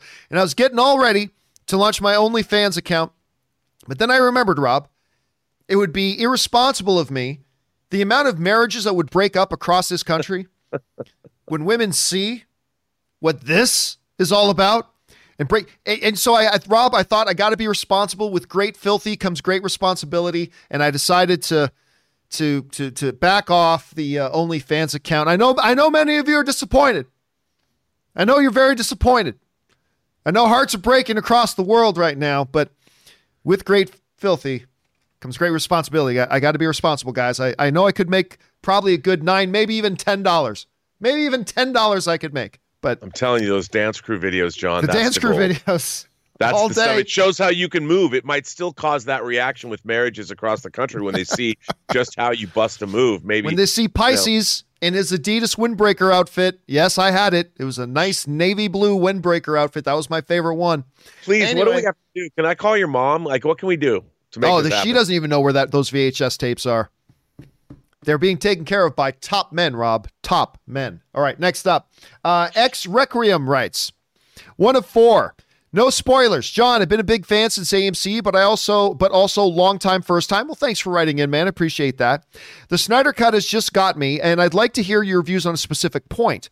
I like Man of Steel, but not nearly as much as you. Batman versus Superman is 51 out of 100. Uh three of four and four of four. We seem to be missing two of four. All right, no problem. Uh, let's see if we can get through it anyway. Uh, Batman vs Superman is 51 out of 100. Three or four. But I have to say, the real thing that blew me away Cyborg is so much better, uh, as is the reason for the execution uh, for all of Superman's involvement. Uh, and in your words, he is the mother effing Superman. I watched your full spoiler chat, and I know you enjoyed it, but didn't adore it. Uh, so my question is: Age of Ultron or Snyder Cut? Ooh, which one would be your first um, out of lockdown first theater's choice? i.e., only two showings play, pick one? That's a good. That's a good question. That's a good one. And you're right. The cyborg thing. Uh, we were talking on the show the other day. Cyborg was the biggest. Like fundamentally, what they did with Cyborg was the biggest difference to me. Um, and it was so like they did really, really good work with Cyborg. That one waitress scene, I would contend that the most important scene in the Snyder Cut Justice League is the cyborg and waitress because it completely and fundamentally alters the way we see that entire character and that it just improves our experience with the character through the movie. That said, man, that's a good comparison, Rob, because he didn't ask Snyder Cut or Civil War. He didn't ask Snyder Cut or Endgame. Snyder Cut or Age of Ultron. Now, I, I really enjoy Age of Ultron a lot, and I, I tend to like it more as time goes on. Ooh. Oh, that's a that's a good one. I'm not sure. You know what? Maybe ask me again in 6 months. Maybe this is partially because I just watched it. For now, I will say Snyder Cut. If if I had if I had to pick one right now that I could go to a theater tonight and watch one of two, Age of Ultron or Snyder Cut on the screen, I would probably say Snyder Cut right now. But ask me again in six months after it's sat with me for a little bit. Maybe I'll change my mind. But for now, I'll say that. Rob, what about you? It's a hard one for me because I I I was always an Age of Ultron lover. I always liked that film, but I I just want to see the Snyder Cut on the big screen, so I might pick that first. Hmm. But I really love Age of Ultron. I, I again because of the character interplay. There's just there's so much to like. But then again, the theatrical experience, I just want to hear I want to hear the Snyder cut in a really loud theater. I want to yeah. hear it loud in Atmos. Yeah. All right. Uh, let's go on here. Next up, we've got Jack Wallace writes Today is my birthday. Happy birthday, Jack. May you have a fabulous day and a fabulous year ahead of you, my friend. Tech question I need to get my son a DSLR lens for close up photography. Any suggestions? He has a Canon Rebel T6, by the way. I like the Canon T series cameras because they're they're relatively inexpensive. I think you can get a a T6 for like 500 bucks and it's good. They use uh, um the thing that gets confusing about a lot of these cameras is what lenses go with them. Now, I'm sure the camera being a Rebel, it probably came with a kit lens they take, I believe, what's called an EFS mount, an EF-S mount, which is a certain types of lenses that will fit on that camera. But really, you can get lens adapters and put anything on there. When you're asking me what lens I would suggest, it's impossible for me to answer that question because I don't know what he's using it for. Is he using it for photography? Is he using it for video? Um, now, you're saying close up photography. So, if you want close up photography, Rob, would you go? Would you go with like say a 50 millimeter lens from a little bit further back if you were trying to do close up photography, or would you go with something like uh, a 15 mil lens and just physically get a lot closer? I mean, you want you'll want the biggest uh, aperture that you can get. So you're going to see a number on your le- lenses called with an F and then a number and the smaller the number is actually bigger the aperture. I know that doesn't sound intuitive, but like a aperture of 3 is actually a bigger aperture than an aperture of 5. What you'll definitely want for close up, you'll want a really nice wide aperture. So you'll probably want to get as as small of a number beside that F as possible. But I don't know, Rob, if, if you if you were just trying to get some close up shots, would you go with like a, a, fuller 50 mil or with a 15 mil and just get physically closer? What would you do? I, I would probably get physically closer. You know, I'm not a big I fan. Agree. I, yeah, I'm not a big fan of the 50 millimeter lens because only because it's close to what the human eye, it's close to how we perceive the world. And I've always thought that if you're taking pictures eh, of any kind, try and do something different from how we see like the whole point of a picture is to maybe provide a perspective that we don't necessarily normally would get from our own sight. So I know that's just kind of a weird thing, but I would I would use the 15 millimeter lens and get closer because try and make it give us something that we can't see in our own lives. Uh, and so again, this is specifically for that. So you'll want to get what's called a prime lens that has a fixed focal length. Now, if you want to get them a lens that is for more general use, get him a good zoom lens. Something's got like a, a 24 to 75 uh, range or something like that. But really, with a camera like that, you're going to get some good shots regardless of what you get. Yeah. But that's uh, without get, knowing more specifics. That's the best uh, advice I can give. And I am not a lens expert, by the way. I, I've used I use a lot of lenses, but I'm by no means a lens expert. All right, next up. Uh, Wolfman writes, Hey, John, one of your viewers had a theory for Falcon and Winter Soldier. What if Old Man gets shot by Zemo? I have a better one. What if Old Man dies shielding Bucky from someone? Imagine the impact that can have on Bucky and his perspective on being a hero. Dude, I do not want this old man to die. I don't know that. I I I don't know if my heart can take that. This old man's got to live. He's got to hear a confession from Bucky. Whether he forgives him or not, I don't know. That's going to be part of the suspense, I think. But I do not want to see this old man die. You think this old man's going to die in this show, Rob? Oh man, that that would be pretty brutal if they did do that. I, I I don't think so. I think that he has to he has to make amends, and he's going to have to do that at some point. You know, and he's I, I think look, I think part of this show is going to be Bucky Barnes' sort of emotional catharsis. The journey is going to be it's the crucible he has to go through and um, I think by the end he's going to be a whole, more uh, more full or more more whole person, more than he's ever been before. And I I think that's part of what we're seeing, and I I like it. But I don't. They can't kill that old. That'd be like killing. You can't kill any old man. that's terrible. I, uh, I hope not. My God. All right, uh, we uh, we're over time here, so we'll take one more question here with Rob still here. This one comes to us from Vinny Buckets, who writes, Hey, John, huge fan of the show. Thank you so much, man. Makes my mornings. Of late, I've finally gotten into David Lynch Lynch by binging Twin Peaks. Uh, Twin Peaks: The Return is one of my favorite things ever. Would love to know your thoughts on Lynch slash Twin Peaks. Congrats on the move. Well, thank you so much for that. I was never a Twin Peaks guy, Rob. I, I was I never got into Twin Peaks, so I certainly never watched the revitalization they ever did on that. So I really can't speak to it. So all my Lynch stuff has been outside of Twin Peaks.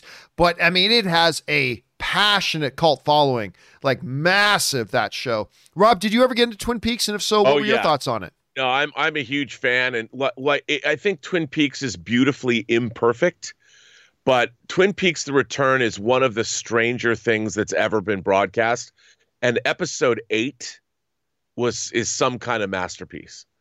But um, the it, it I I love Twin Peaks. I I love the feature film Fire Walk with Me, uh, and it was crazy to see it come back in such a odd, strange, delightful fashion. But yeah, I I mean I'm a huge Lynch fan all the way back to Eraserhead.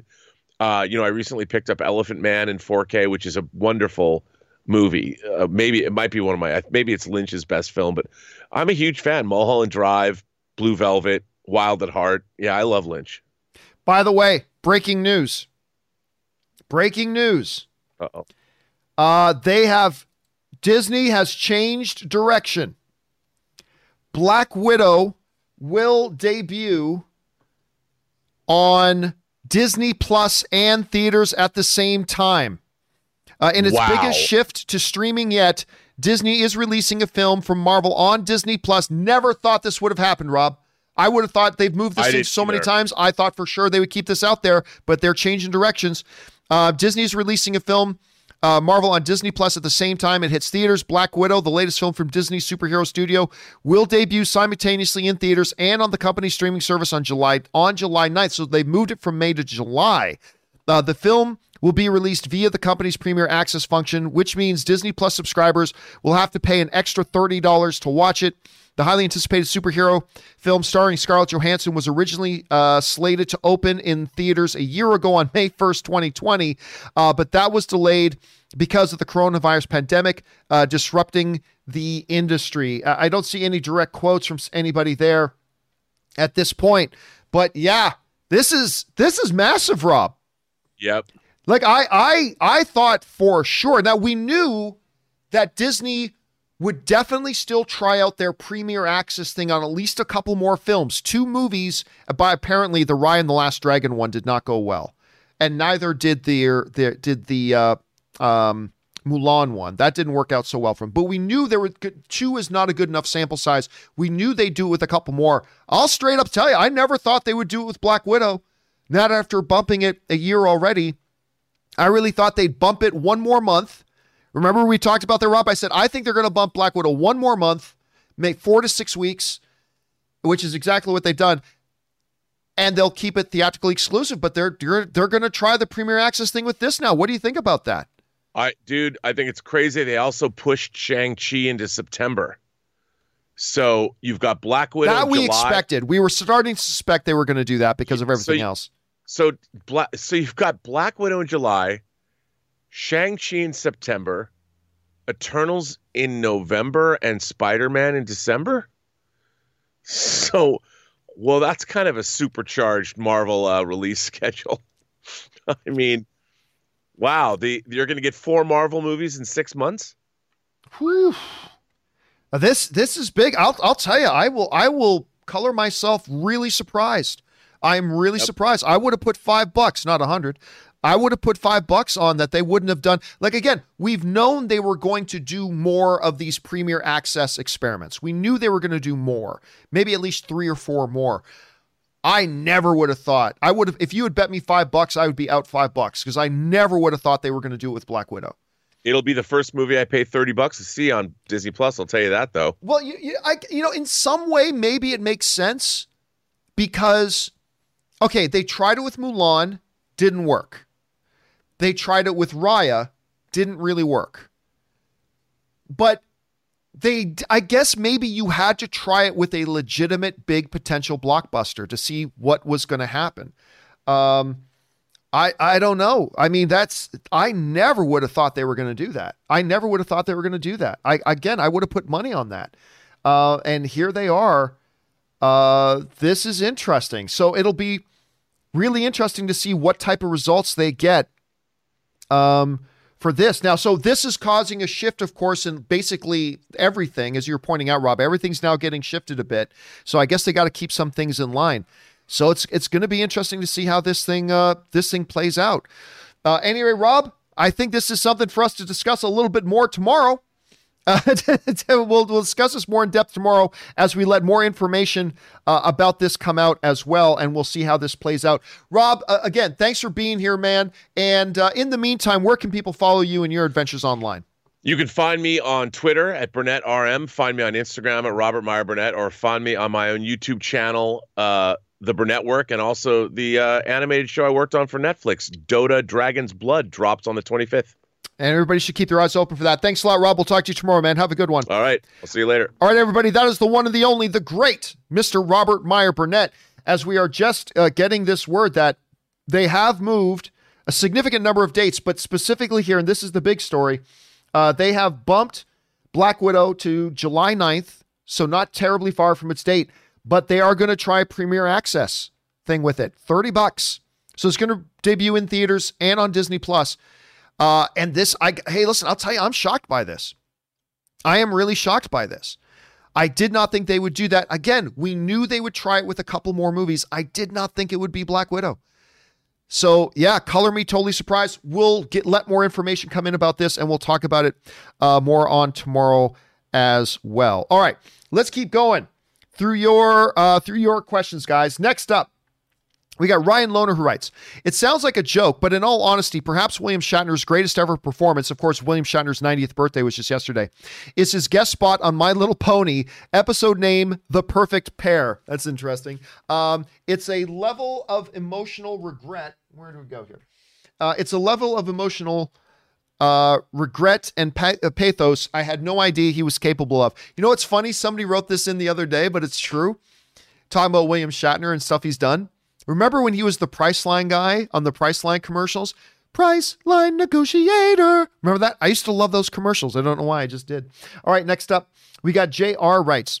I know you said the character of Steppenwolf felt flat for you in both versions, but I think the reason most of the rest of us uh, enjoy, probably meant enjoy, his character so much more in the Snyder version is because, as Jeremy Jahns put it best, he doesn't have a mommy fetish.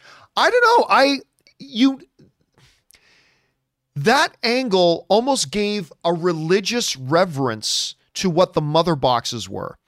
And since they weren't going to have any further Justice League films, they wanted they needed to strip out all the uh, alluding to to subsequent films, and so you needed to have something as a prime motivator for Steppenwolf. I'm not saying it was great, but you needed something that was a primary motivation for Steppenwolf since you couldn't have Darkseid and all that kind of stuff because you didn't want to allude to future films that you weren't going to have. So I get that. So that almost religious devotion to the mother boxes seems like a logical thing that they did. Again, what they did in the Snyder Cut was better, but considering that wasn't an option for what they were doing theatrically, I actually didn't mind that so much. Not terribly. I didn't mind that terribly, even though in the theatrical version, I still thought Steppenwolf was pretty flat. Anyway, next up. Alan writes, um, Hey, John Rob, I have been seeing articles recently that Nolan is in talks with Marvel. It's complete bullshit. It's not true. Uh, that Christopher Nolan is in talks with Marvel.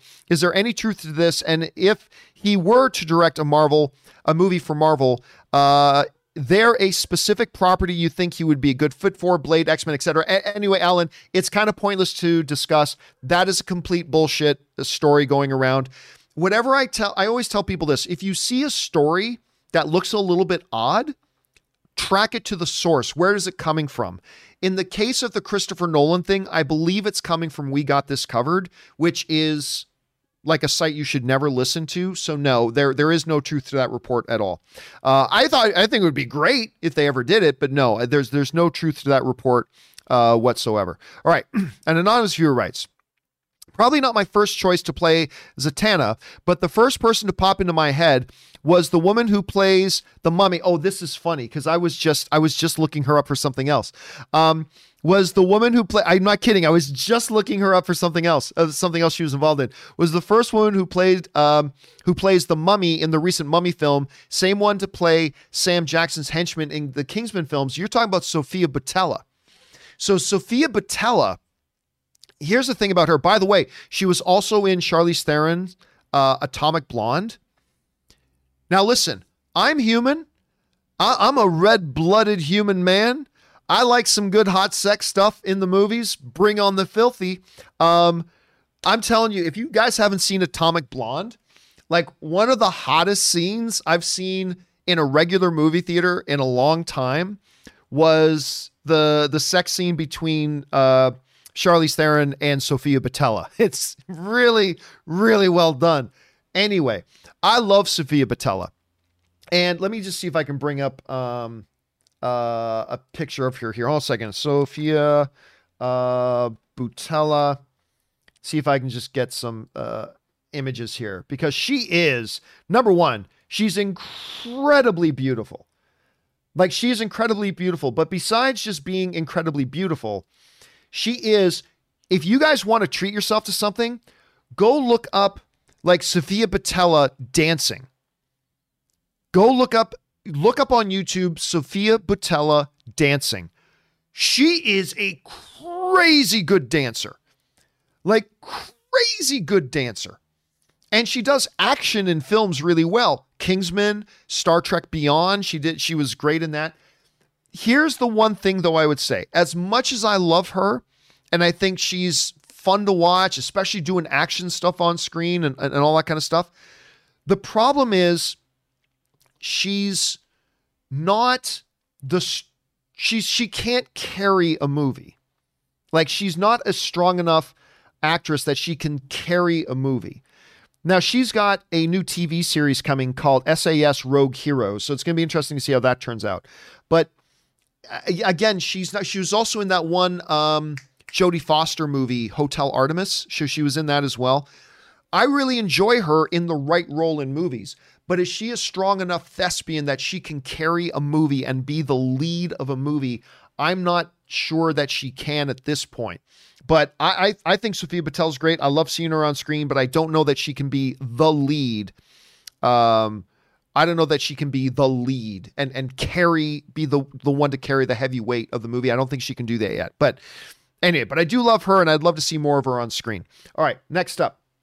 Uh, Wilfred Rodriguez writes, I agree with Rob because Miss America, America Chavez, is apparently set to appear in Doctor Strange in the Multiverse of Madness. I have no idea what we're referring to when you say you agree with Rob. You got to give me a little bit more context on that, Wilfred, because we go through like 100 questions a day, so I cannot remember the context of all of them, but I'm sure some other people know what you're talking about. All right, next up. Bat of Steel writes, Who's going to say it? I'm going to say it. Dan John, you were right. That say, that scene gave me tears and goosebumps. If only we could have seen this film in theaters. I'm going to assume you're talking about the scene of Superman getting hit with just taking the shot from Steppenwolf and not even blinking and saying, I'm not impressed. That, that, that scene is so good. Because I'm getting tired of seeing mis- people misusing Superman. But that was an amazing scene. I'm glad you liked it. It was an amazing moment. All right, next up. Uh, Jake uh, Gehring writes Hey, John and Rob, just missed Rob. What do you think will be the bigger cliffhanger of Falcon and the Winter Soldier? Obviously, WandaVision ends with with a cliffhanger tying into Doctor Strange 2. Uh, what do you think? Um, what movie will this series lead into? I don't know. It's hard to say at this point. By the way, Sean's World sends in a super chat badge in the live chat. Thank you for that, Sean's World. Appreciate that, man. Um, I'm not really sure what where they're going to go because there's a couple things. There was a lot of thought that there's going to be more of a direct tie-in with Black Widow. I'm not so sure about that. Maybe yes, maybe no.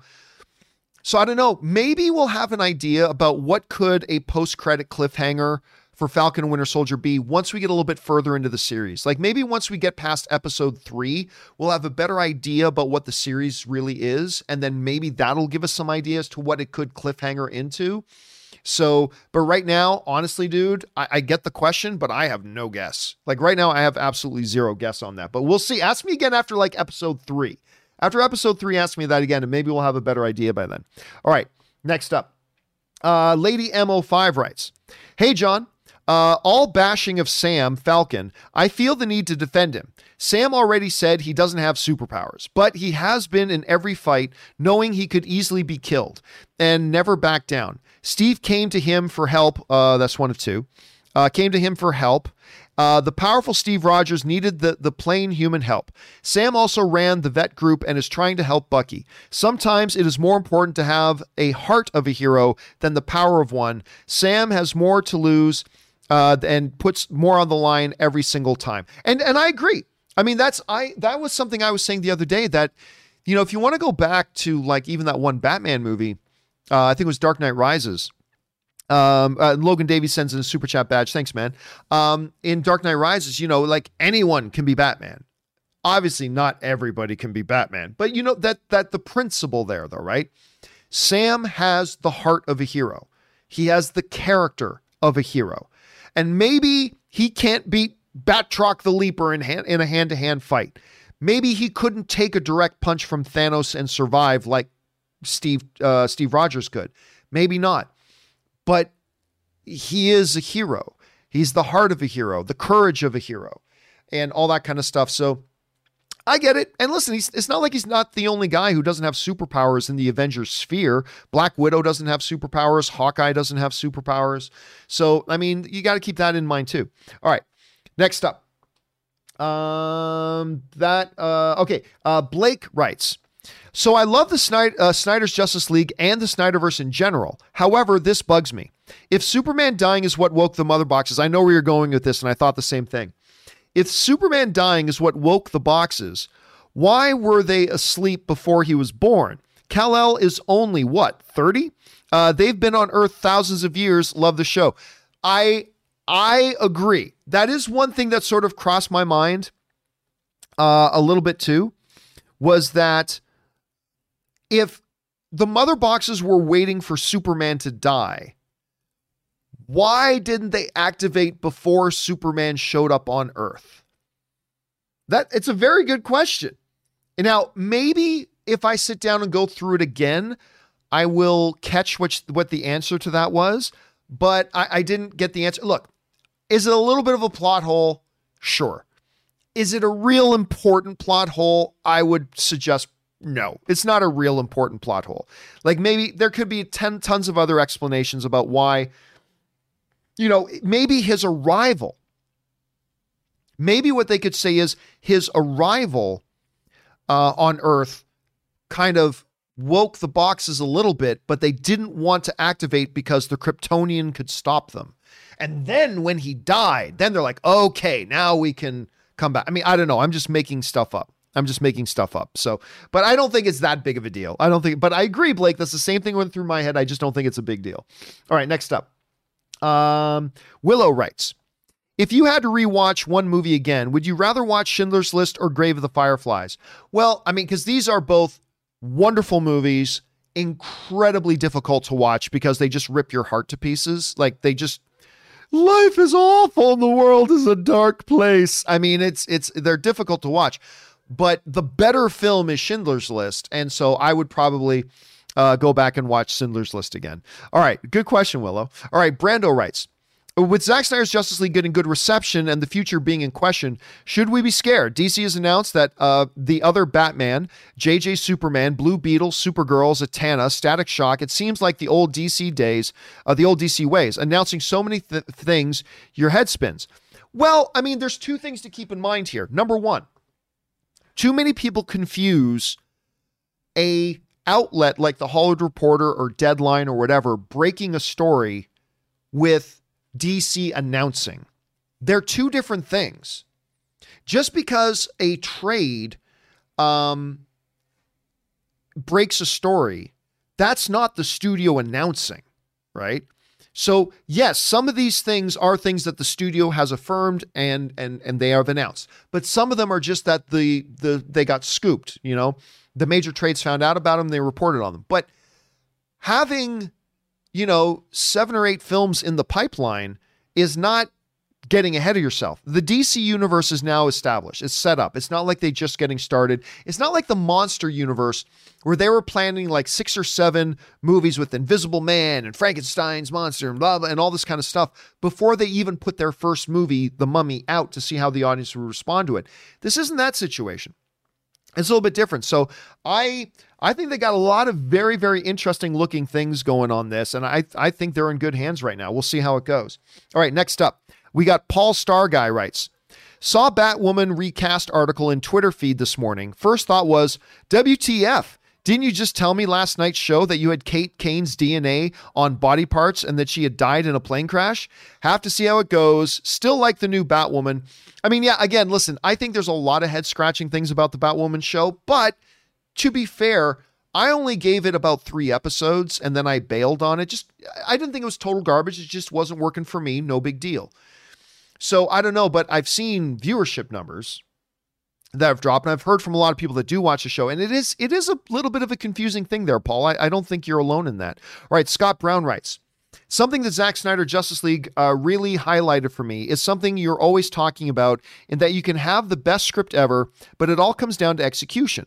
I thought Zack Snyder did an amazing job, but I also think that Whedon did what Warner Brothers told him to do. I mean, what what became clear to me because I always thought the theatrical version, I always thought of it as Whedon's version, right? But after watching the original, which is Zack Snyder's version, Zack Snyder's is the original version. And you got to remember that. Snyder's version didn't come after Whedon's version. Whedon's Whedon's version came after Snyder's version. Snyder's is the original. After watching Snyder's version, I realized there really is no such thing as the Whedon version. Because that theatrical version was just the original movie that Zack did, cut in half. Make sure to remove any references to subsequent films because they weren't going to do anymore, and add some more humor. And that was it. Whedon wasn't allowed to create his own story. He didn't wasn't able to create his own characters. He wasn't able. It really, I, which again leaves me confounded about what was the point of the theatrical version. I just, I really don't get it. Because uh, I had always been under the impression that there were these two really distinct things. And at the end of the day, the, the theatrical version was just a cut in half, worst version of what Snyder had already given them. And it just, you know, it kind of left me a little bewildered about, well, what was the point? What was the point of that theatrical version in the first place then? And anyway, like I get it. They could never could have released a four hour movie. I understand that. I completely get that. But I don't know. It just it just left me scratching my head. It just left me scratching my head a little bit. Anyway, um, next up, Scott Brown also writes. The saddest thing to come out of uh, Zack Snyder's Justice League is Cyborg Ray Fisher did an incredible job. There was something very special there, and we're never going to see him play that character again. Uh, what a mess uh, Warner Brothers created for what turned out to be the same plot again, I am just confounded by what the what was the point of the theatrical version in the first place. Like I get it. If you were like we just don't like this story, I would have I would have understood. if they just said, we just don't like this story, we don't like what this thing is, and we want we're going to bring in and Coley Wooly uh, writes in the super chat badge in live chat. Thank you, man. Um, if they had said we want a different movie, and so we hire Joss Whedon, go ahead, Joss, write your own movie, create your own Justice League, and we're going to do that. I would have understood that. I would have understood that.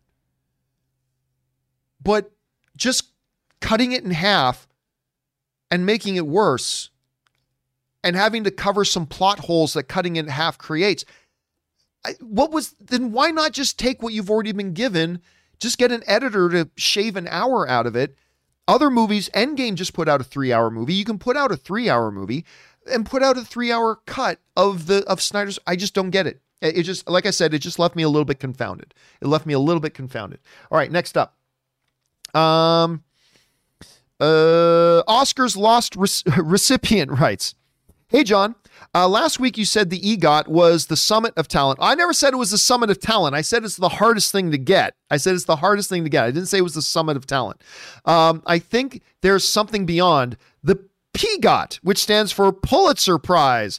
Only Rodgers and, and uh, Hamlisch, musical theater and composers, have completed it. Campion Co. So you're, uh, so you're our super PGOT. Okay, so of course the EGOT, for those of you who don't know, it is a very, very rare accomplishment. Is being an individual, an individual who wins an Emmy, um, an Emmy, an Oscar, a Tony, and a uh, uh, uh, a Grammy. An Emmy, a Grammy, an Oscar, and a Tony. Now, most of the people, I don't know if an actor has won all of them. I think most of the people who have an EGOT are all in the mu- musical vein, so I'm not sure. Uh, anyway, the PGOT, the Pulitzer, I've never heard of that term before, but yes, that one would be, you're absolutely right about that, Oscar. That one would be a even more rare uh, thing to be in, if not completely exclusive. And by the way, James Lockman sends in a super chat badge in live chat. Thank you, James. Uh, War Doctor 10 writes Hey, John and crew, do you have a favorite concert that you've been to? I do, as a matter of fact. I have two. Uh, my first concert, which was Weird Al, you know what the funny thing is? A Weird Al concert is one of mine as well. Uh, touring with Running with Scissors and Metallica with Avenged Sevenfold and uh, uh, at the Rose Bowl. I, check, I suggest you check out Avenged Sevenfold. So, my two favorite concerts that I've ever been to, and people think I'm joking when I say this one, but I'm not. It was an incredible concert. It was Weird Al Yankovic uh, in the big arena in Saskatoon, Saskatchewan. He came to Saskatoon, sold the place out, and he just hired like the best musicians in the world to play with them. And it was one of the most fun concerts I had ever been to. It was a lot of fun. The other one was a U2 concert done at Angel Stadium in Anaheim, in Anaheim, California, um, where they were touring, playing all of their old Joshua Tree. And they played more stuff than just that, but they played all the Joshua Tree album, which I think is like the greatest album ever made. And it was psychotic. It was so good. So those are my two favorite concerts uh, that I have ever been to. I, I really do think it's it's just both of those. They were very very different experiences. They were very very different experiences, but um, incredibly fun, incredibly great. Now, by the way, uh, I, I, just got a message from somebody saying, John, did you hear about Black Widow? We already talked about Black Widow a little while ago uh, here on the show about the, the move to premium and, and the shifting in the schedule. We'll cover this more in depth tomorrow once we've had a chance to sit down and actually, I'll reach out to some people at Disney, find out what I can, and we'll gather more information. We'll talk about more in depth. But we did already talk about the breaking news about 15 minutes ago, I think. So we'll get back to that uh, more tomorrow. All right. Uh, next up, uh, Alan writes. Uh, hey, John, I saw the news that Netflix is developing a movie and live action series based on Keanu Reeves' Berserker. I love the Keanu and will watch this just because. Have you heard this and what do you think? This sounds like a great idea. So, yes. So, Keanu Reeves uh, co wrote a comic book called Berserker about this immortal who has lived for thousands of years, and now he works for the government. Um, and he's trying to find out the secrets to his immortality, I think, and why he's got this bloodlust, right? It's interesting. So the initial idea is that they're going to do a live action movie. I think it's being done with Boom Studios, that they'll do a live action movie and then an anime series. Of course, it's always easy to say you've got these plans before you put out your first thing and see how the audience responds to it. But it's actually kind of a neat idea. And it's not coincidental that the character of Berserker in the comic books looks just like Keanu Reeves. So that's uh, that's no that's no um, uh, coincidence uh, coincidence in that. But it is very interesting. I think it's kind of cool that he's done a comic book. I think it's kind of cool he's been able to sign a, a, deal to get some entertainment for that done. So we'll see what happens. Long today. Now, I will touch. We've already discussed this about 15 or 20 minutes ago, but we will touch on it uh, again here, which is that uh, breaking news came out. We'll discuss this more in depth tomorrow for sure. But uh, just about 15 or 20 minutes ago, uh, Disney made the announcement that Black Widow is going to be going. Uh, let me see if I can get this uh, on here properly. Black Widow is going to be going to, it has been moved, which we assumed it would. Remember, we've been saying for a long time we still expect Black Widow to be moved, but not moved by much off of its early May date. And now it's been moved to July 9th. But here's the surprising part. At least for me, I, I, I'll admit I'm completely surprised by this. I did not expect this to happen, not with this particular movie, but Black Widow will be uh, debuting in theaters and on Disney Plus Premier Access. Now, of course, Premier Access is their program where you have to be a member of Disney Plus and you got to pay an additional $30 uh, on top of that to see the movie. So you have to be a Disney Plus member and you have to pay an additional $30. Now, they have done this twice. They've done it with Mulan, and it did not work out well for them in Mulan. They did it for Raya and the Last Dragon. It did not work out well for them with Raya and the Last Dragon. Um, but we knew they were going to do it at least two or three more times because two times isn't a good experimental time.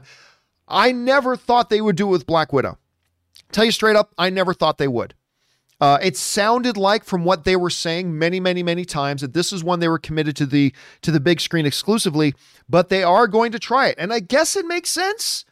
You want to try it with a true big blockbuster to see how people respond to that uh, with your Premier Access. So it's an interesting move. Now, this is what's coming to us. We'll, we'll just cover this for a second. We'll talk about it more in depth tomorrow, but we'll talk about this for a little bit right now. And then we'll uh, go on and can keep taking the questions that you guys have sent in. But this comes to us from the folks of Variety who writes As movie going slowly begins to rebound in the US, it appears Hollywood studios aren't yet ready to release their biggest blockbuster hopefuls on the big screen. Uh, all that is to say that Disney has massively overhauled its upcoming slate and amended release plans for Black Widow, Emma Stone's Cruella, Shang-Chi and The Legend of the Ten Rings, Pixar's Luca, and several others. Notably, Black Widow and Cruella, Cruella, will now premiere on Disney Plus at the same time they open in theaters. Cruella is arriving as scheduled on May 28th, while Black Widow has been pushed back two months and will debut on July 9th instead of May 7th. Both titles will be offered on Premier Access, which comes with a $30 rental fee. So, again, I don't like this about Disney Plus, but not only do you have to pay for Disney Plus, and not only do you have to pay an additional $30, it's only a rental. You only rent it for $30. You're then going to have to wait for a few months until it comes out on Disney Plus for you to have regular access. It's not like you now have permanent access to it on Disney Plus. It's only a rental. So that's kind of interesting too. Uh, anyway, let's move on here. Keep going on here. This the scheduling shift for Black Widow means that Marvel's Shang-Chi and the Legend of the Ten Rings, which was previously set for July, was bumped back to September 3rd. That makes sense. Uh, it's expected to have a traditional theatrical release. So Disney right now is saying that they are still going to do theatrical releases all the other Marvel stuff. They're just doing this for Black Widow. They, I guess they're figuring they pushed it back too far. They're not yet confident they can make all the money in theaters the way theaters are right now, even as late as July. And they want to give it a shot with Premier Access to see how this works. Again, I guess I get it. I guess there is some logic to it. Uh, I concede that, but I'd be lying to you if I didn't tell you I was totally surprised. I'm totally surprised by this. I really thought they were going to go just pure theatrical access with Black Widow, but they're going in a different direction. Interesting stuff. We'll talk about it more on tomorrow's show, definitely. But for now, let's get back to the live questions you guys were taught were had sent in. All right, we go back to the live questions, and we're going to start off with this. Uh, we've got where'd I go? There I am. Uh, we've got uh, Tremaine Fields who writes in. This might uh, just be my Tom Welling bias talking, but do you agree that Tyler's portrayal of Clark in Superman and Lois lacks the Kansas farm boy charm? Now I get it. This uh, this Clark hasn't lived in Smallville for 20 plus years, but he did have to throw did he have to throw out all of his finals too? I you know what? I'm going to disagree. I'm going to disagree. I think um I think he actually does have the charm of a small town guy. I think he does have this the charm. He feels like to me the way Tyler plays the character, he's got that small town kid who has lived in the big city of Metropolis for 15 or 20 years. Um so remember when we were watching Tom Welling in Smallville, he was still just the kid in that town. Tyler is a Superman who moved on from that, has lived in the big city, and has been Superman for a long time. So I actually think he plays it really well. Um, that's my that's my take on. it. I actually think he plays it pretty well, but that's just my thought. All right, next up, um, manifest for purpose. I man manifest for probe. I don't know what that means. Anyway, hello, John. Given the heightened appeal over Marvel content since the Endgame climax, and audience's Easter egg uh, Easter egging everything. Do you think Team Feige can wait another 10 years to build up another milestone cinema moment, or will they have to fast track? Okay, that's an interesting question. So we had to wait 10 plus years for the big climax of the big up, big build up story climaxing in Endgame. Do we have to wait 10 years again? I'm going to say no, but it's not because they're fast tracking.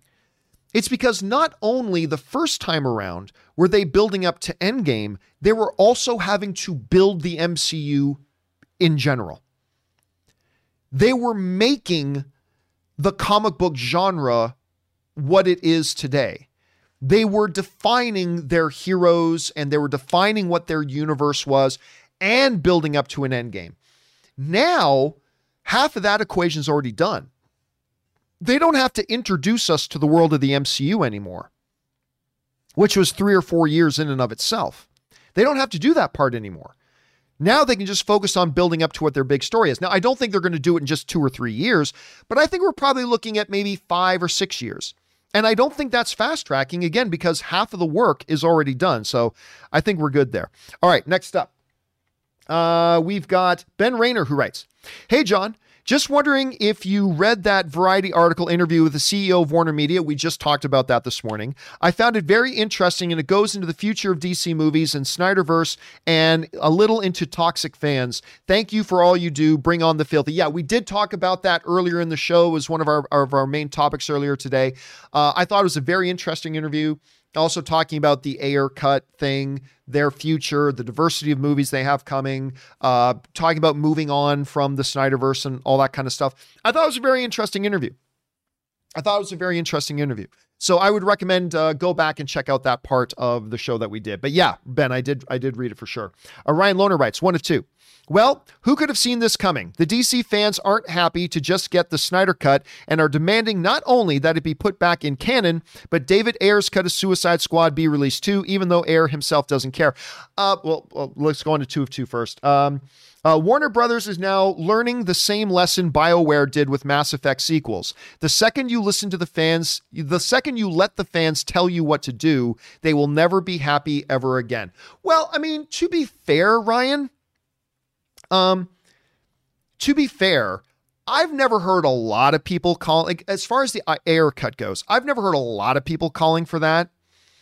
To be to be honest, and I think a part of that is because David Ayer himself has seemed pretty indifferent to it. It's like, ah, if they want to do it, great. If not, that's fine. You know, it, he seems to kind of have that attitude. So, yeah. Uh, but I mean, there is a principle. Once you do let a, a segment of the fan base tell you what to do, they are always going to try to tell you what to do. And that's not just the DC fan base. That's every fan base. Let's be let's be honest here. This isn't just uh, isolated to one thing. That's not just isolated to one thing. Um, it is true of all fan bases. I don't care if it's Harry Potter, Star Wars, Marvel, James Bond, whatever. You name it, it's it's going to be there across all the fan bases too. So that that is a universal truth. That's a universal truth. That's not let's not pretend like that's just some DC fans. No, no, no, no. That's that's every fan base, man. That is every fan base. All right, next up. Rick Squire writes, which post-apocalyptic let me try that again. Which post-apocalyptic film do you feel better predicts the future? Terminator or Idiocracy? That's easy. Idiocracy. Uh, 20 years ago I'd have said Terminator, but now I'm anticipating there's soon going to be advance tickets to see Ass win Best Picture Idiocracy. Oh no, no, no. Listen, it's it's totally obvious it's Idiocracy. I remember I was having this discussion probably about a year or two ago. And this goes both ways. It doesn't matter if you're politically left or politically right, because I saw the same thing playing out on both sides, right? So remember, this goes, hear me out entirely before you all get all upset, because this is just a little bit touches on politics, but hear me out before you get all upset, okay? Because I remember me and my buddy were having this conversation about it. If you just want to see that we are heading into idiocracy and that forget we're heading in there, we're, we're already there. We're already there. Um, we just had a reality TV star who has never had a single day of public service experience in his life given the highest office of public service in the world in the presidency of the United States. We just had that. We just lived 4 years of that. Now, before you start going thinking, well, John, that's just half of it. No, no, no, no, no, no, no.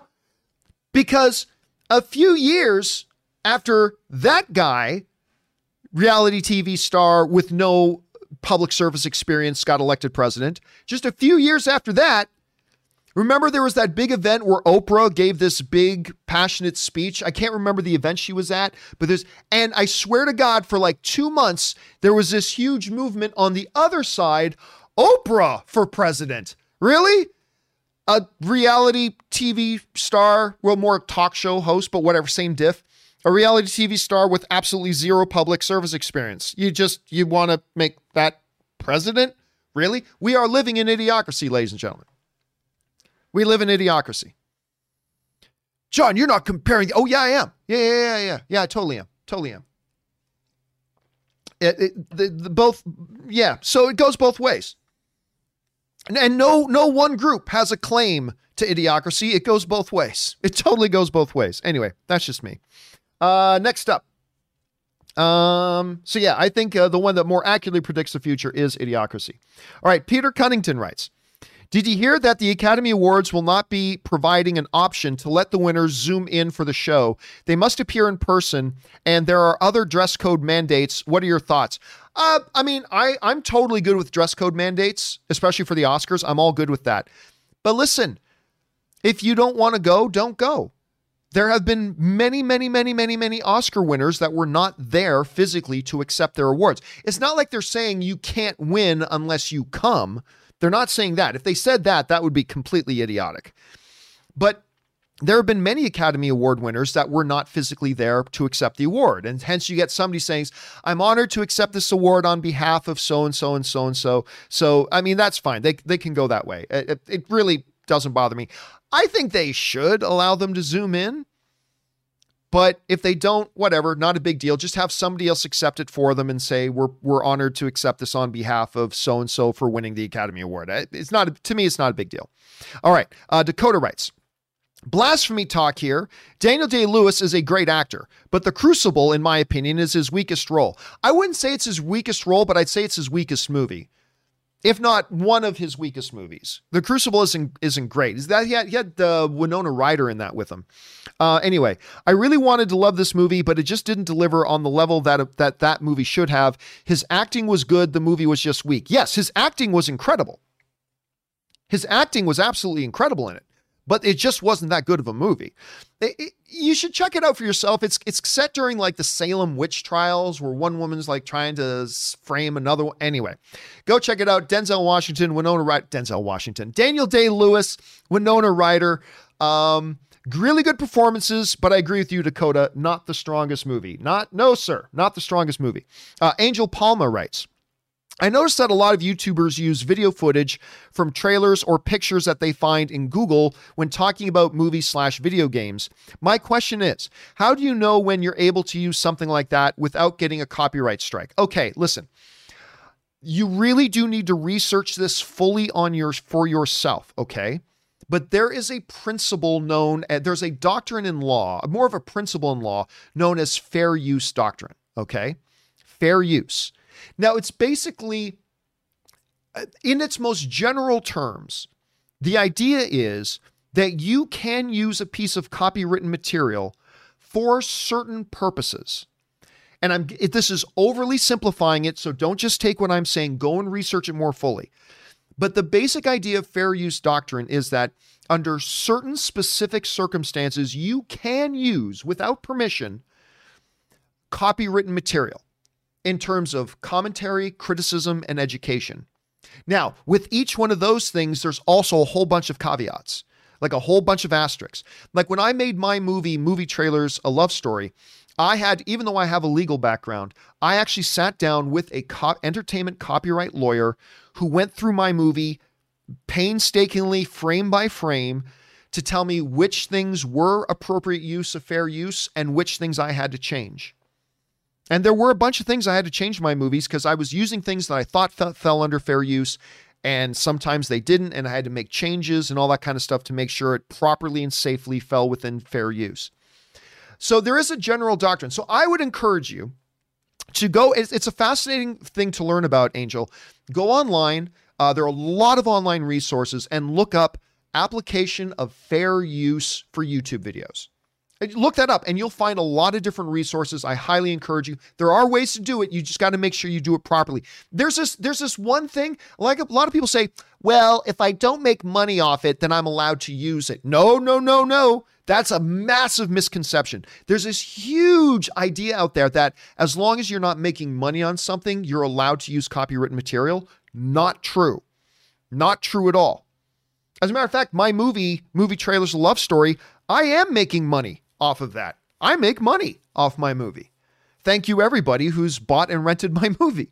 I make money off that movie. But if I wasn't following the the rules of fair use properly, and I wasn't making money on the movie, that wouldn't matter. I would still be violating copyright law. So again, it's a huge thing. But again, just go online, search up fair use YouTube. You should be able to find a lot of good resources there for that. Um, and again, it's just a far more nuanced thing to, than I have time to go into right now. But it's an excellent question and good on you for even asking it, Angel. All right, Tim Platt writes. I really enjoyed Snyder's Justice League, but it teased me with something I'm probably never going to get Zack Snyder's take on Darkseid. Darkseid is one of my favorite characters, and I think Snyder could have done something special with him. I agree. I think he could have done something special with him. But as I always say, you know, just because one one actor played a role well doesn't mean another actor couldn't play it equally or maybe even better. I think Zack Snyder would have done a really cool, really cool stuff with Darkseid, but that doesn't mean he's the only director in existence who could. Another director could, or maybe even better. Who knows? Maybe not quite as good, maybe as good, maybe a little bit better.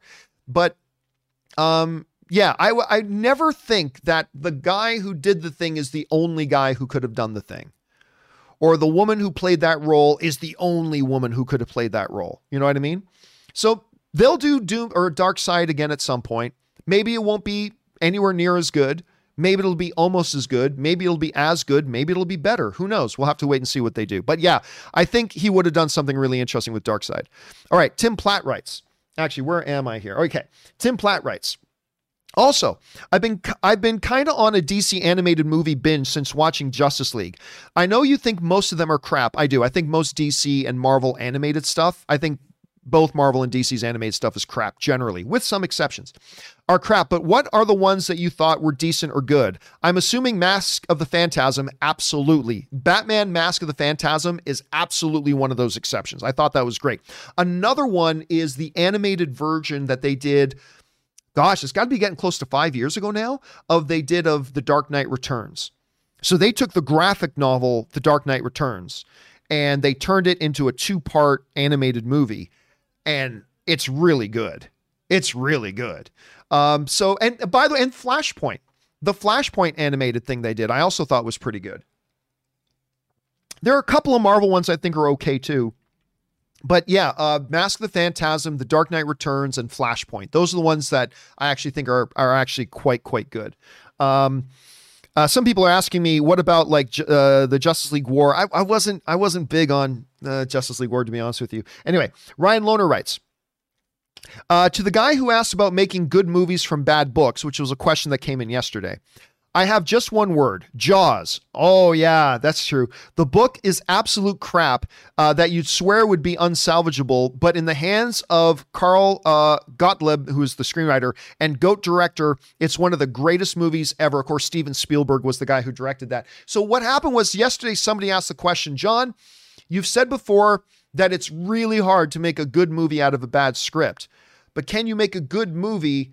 Out of a bad book? And I said, yes, because you have that, you have a middle layer of adaptation where a screenwriter can take a bad book and adapt it in such a way to make a great screenplay, and then you can make a great uh, thing out of that. And I think Ryan brings up an excellent example of Jaws. Jaws is a great example of that. So well, well done. Well said, Ryan. All right, next up. J Meister 25 writes, I think I cracked the thematic code of the MCU. Phase one is about who can be trusted with real knowledge. Phase two is about defining freedom. Phase three is about responsibility uh, and the will to do what is necessary. Phase four so far is about fallout, thoughts. Well, I mean, you can look at it like that, Jay Meister, but the reality is there are those aspects of, you know, trusting with knowledge, uh, defending freedom, uh, Fallout are, are really present in all four. Like you just go back to something like Iron Man 3. You can really make a solid argument that Iron Man 3, which is in a completely different phase, is all about Fallout. Right? Right. I mean, just look just looking at the Tony character himself, dealing with the fallout of the experience that he has had as Iron Man. You well forget that Tony Stark is still just a human man, right? Who at the end of the first Avengers movie went through a wormhole in space and saw an invading alien armada. And that effed him up. And so we get into, into Iron Man 3 and he's dealing with these issues of PTSD. And by the way, Sean's World sends in a, a badge in the super chat, or a super chat badge in the live chat. Thank you, man.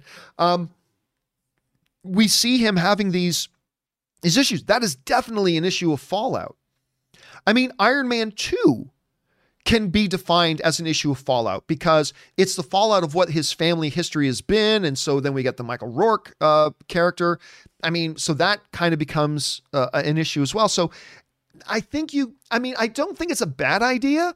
But again, you can take any of those elements and probably find them in each one of the phases at the same time. So I don't know. It's an interesting way of looking at it, though, Jay Meister. It's an interesting way of looking at it. All right. B. Wayne, New York writes Hey, John.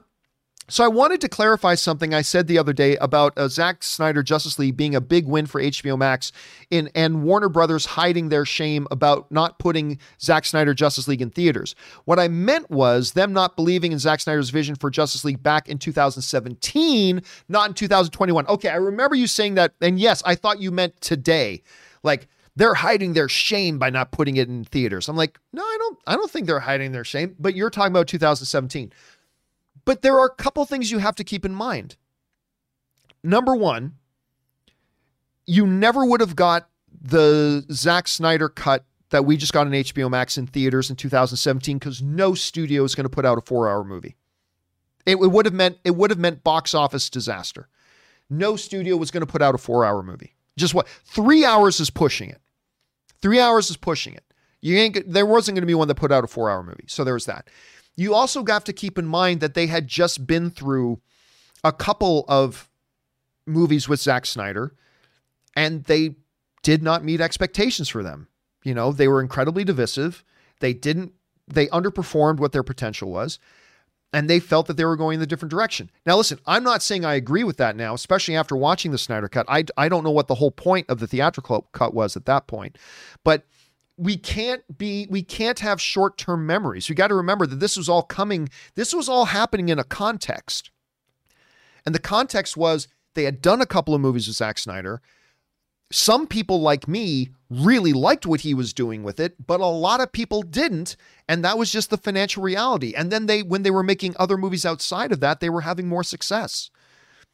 You know, huge critical response of Wonder Woman made well over $800 million. Aquaman getting well received, making over a billion dollars. A Joker movie making over a billion dollars, winning Oscars and all that kind of stuff.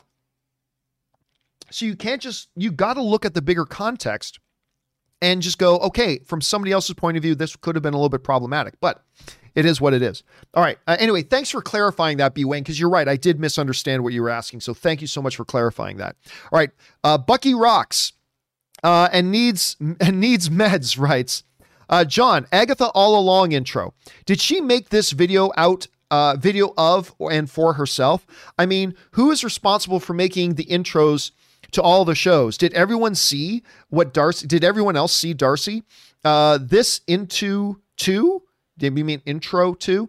Or was it just for us? I have a mild crush on her now. Hi, Anne. Yeah, Agatha. The Agatha all along. Here's the thing about the Agatha all along intro. I think the only person who saw the Agatha all along intro was Wanda. Because remember, she steps up to Wanda, casts the little spell, you see the little smoke.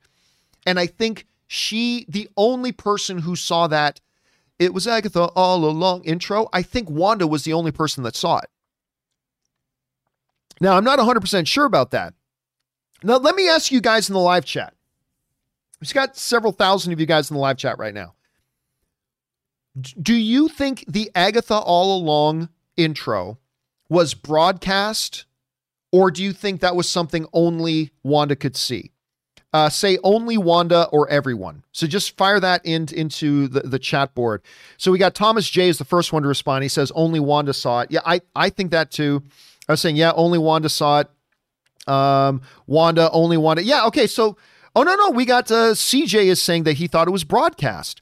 A lot of other people are saying only one, absolutely only for one, only one. Yeah, okay. So, yeah. So that's that's that. As far as the other intros, I don't know. Maybe that was just kind of a part of her fantasy uh, the Vision, Richard, Bill, David, Paco, Matt, uh, Jeremy, uh, Lord Vanderkill, everybody else writing in. Uh, some people, yeah, saying the broadcast ended. That's a good thing. Yeah. So apparently, I think most people agree it was probably just only Wanda that that was made for. Uh, as far as the other intros, I think that was just a part of Wanda's fantasy was having that be the intro for her own show. I don't know, but I think the Agatha part is pretty clear. All right. Thanks for writing that in, Bucky Rocks. Uh, Kara Black writes, was it? Where am I on this? Oh, yeah. Okay. Kara Black writes uh, On the companion video from Monday, Dad Jokes said that the new Captain America is the same guy Sam saved in the opening action. Yeah, that yeah, but that was inaccurate. Uh, that is 100% false as the the guy Sam saved is named Cass, Captain Vassant, while the new Captain America's real name is John Walker. Yes. Um, so that, yeah, that is true. I remember somebody wrote that and I said, really? Is that supposed to be him? So I don't know. Maybe it's a, listen, they could say it's a code name, but upon watching it a second time, it clearly also didn't look like the same guy. Like that wasn't Kurt Russell's son at, at the beginning that he saved. That was clearly not Kurt Russell's son that he saved at the beginning. So I think you are absolutely right uh, about that. Uh, I think you're absolutely right about that, Kara. Okay, next up. Uh, Brian Esparza writes, one of two.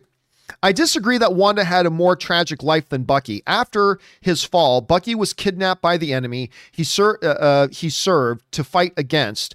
Then they hijacked his mind and body and used him as a puppet for decades, all while he was conscious. To some degree, I remember all of them. He knew what he was doing, but was completely helpless from stopping himself. I can't imagine what it'd be like to murder dozens or hundreds when you have no control, then suffers ramifications for years to come. Hey, listen, Brian, you make a good argument. You make a really good argument. So, for those of you who haven't been following, um, for those of you who haven't been following, there's been a, a lot of discussion lately about really, I mean, since WandaVision was all about dealing with loss and tragedy and really, WandaVision itself is about one woman coming to terms with her grief. The, the topic has come up of who's the more tragic figure, Wanda or Bucky? And I, and I think, like you just pointed out, Brian, I think there are strong arguments to be made.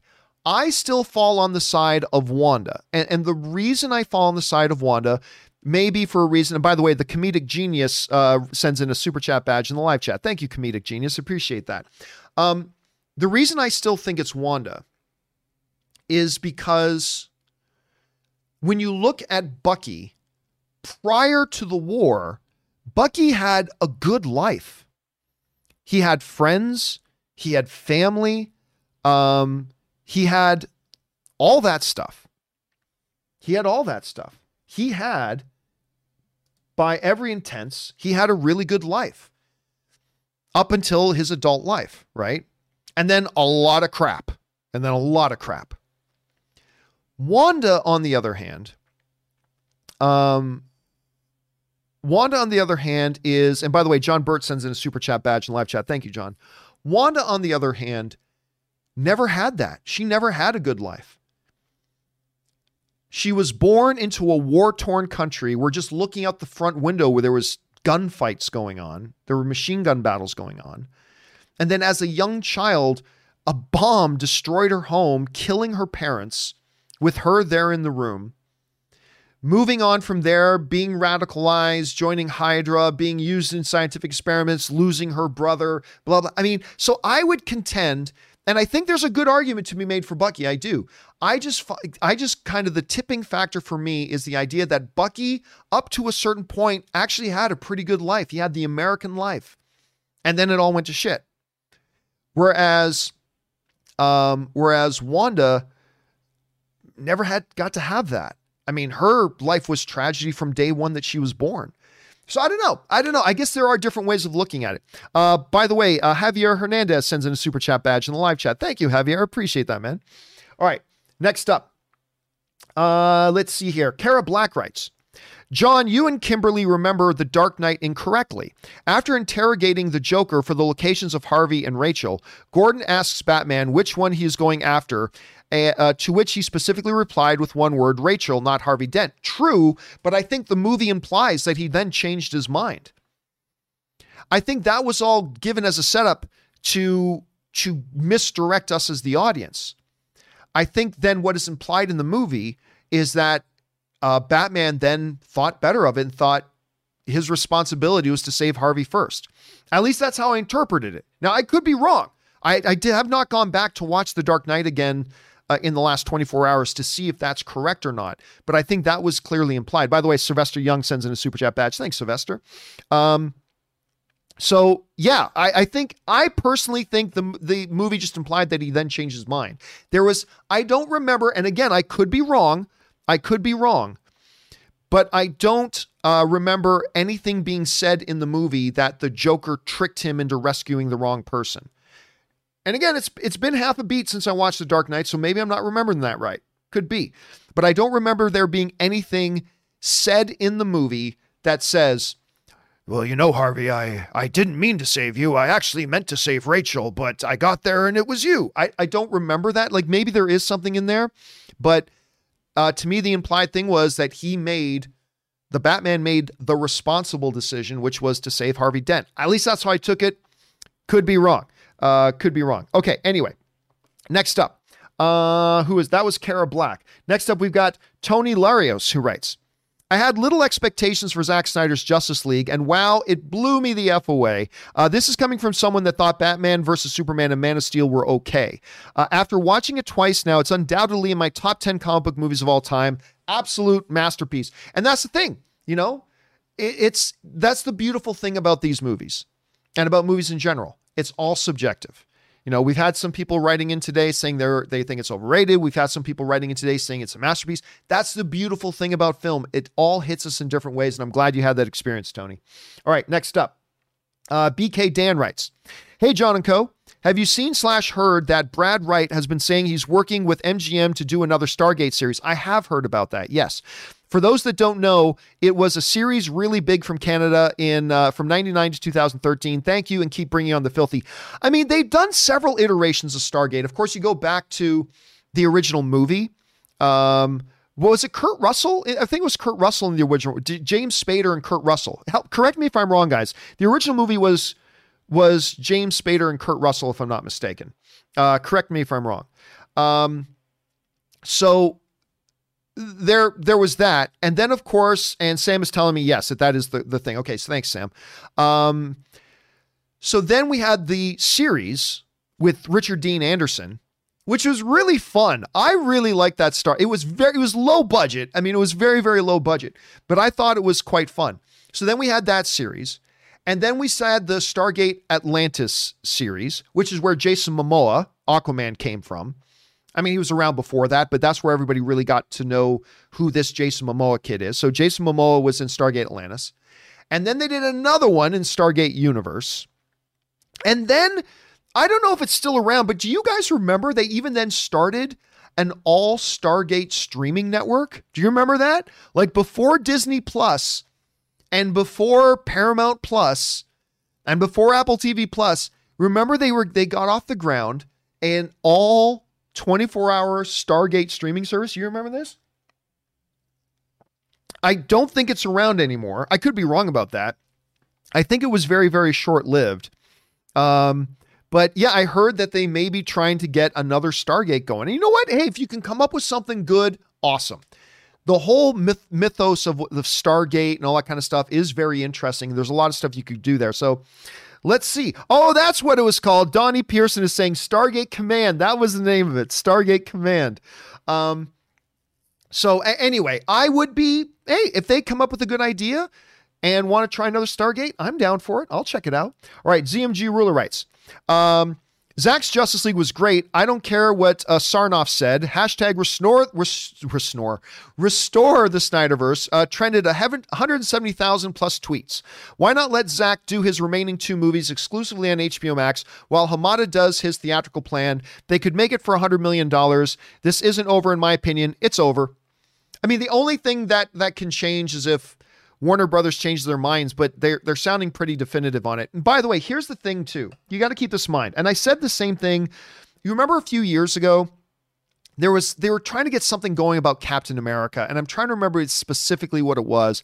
But a bunch of fans were trying to get something to do with Captain America, and they had like 200,000 things. It's like you do realize that at a mo- average movie ticket price of ten dollars, those 200,000 signatures equal $2 million in box office.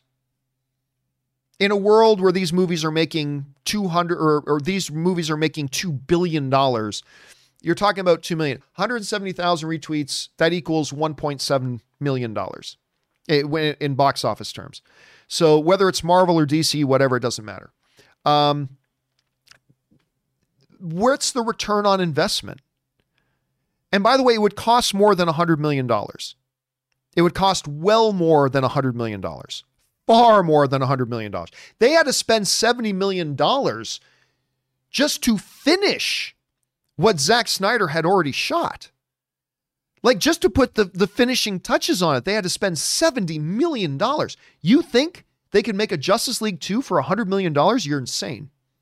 You're insane. Either that or they lowball it and then everybody gets pissed off that they didn't give Zack Snyder enough budget to do it, right? So, um, yeah, it's easy for us to say, like I said before, we are all, myself included, we are all experts on what other people should do with their money. We're all experts on what other people should do with their money, their money. But again, never forget, we live in a world where Jamie Foxx is coming back to play Electro. The most impossible thing is happening in this world we live in. So there is always that. There is always that. Never forget that. All right, next up, James L.H. writes. Hi, John. Here's an anniversary for you. A date that would end up changing many lives. I'm talking about the 22nd of March. Oh, yes, this is true. I remember this came up yesterday. Somebody told me about this. I'm like, seriously? Uh, March 22nd, which is obviously yesterday, 1976. That's 45 years since cameras started rolling on the first of three of the greatest films of all time, Star Wars. Yep. I mean, it is it is crazy. Yesterday marked the 45th anniversary of the first day of filming on the Star Wars movie. This little sci-fi movie that could, that nobody wanted to give a chance, that studios rejected. And here we are 45 years later, still talking about it. Actually, that's a great one to bring up, James LH. Well done, man. All right, Stoner Watch Productions writes Hey, John. I was wondering if Falcon and Winter Soldier takes place six months after Endgame. I think I believe it's three months after Endgame. I believe I, I could be wrong, but I, correct me if I'm wrong, guys. But I believe in the show they specifically say it's been three months since everybody came back. Anyway, If Falcon and Winter Soldier takes place three months after Endgame, um, oh no, some people are saying it's six months. Wait a second. No, it, was it six? I thought he specifically said three months, but I'm but you guys are correcting me. It's six. Okay.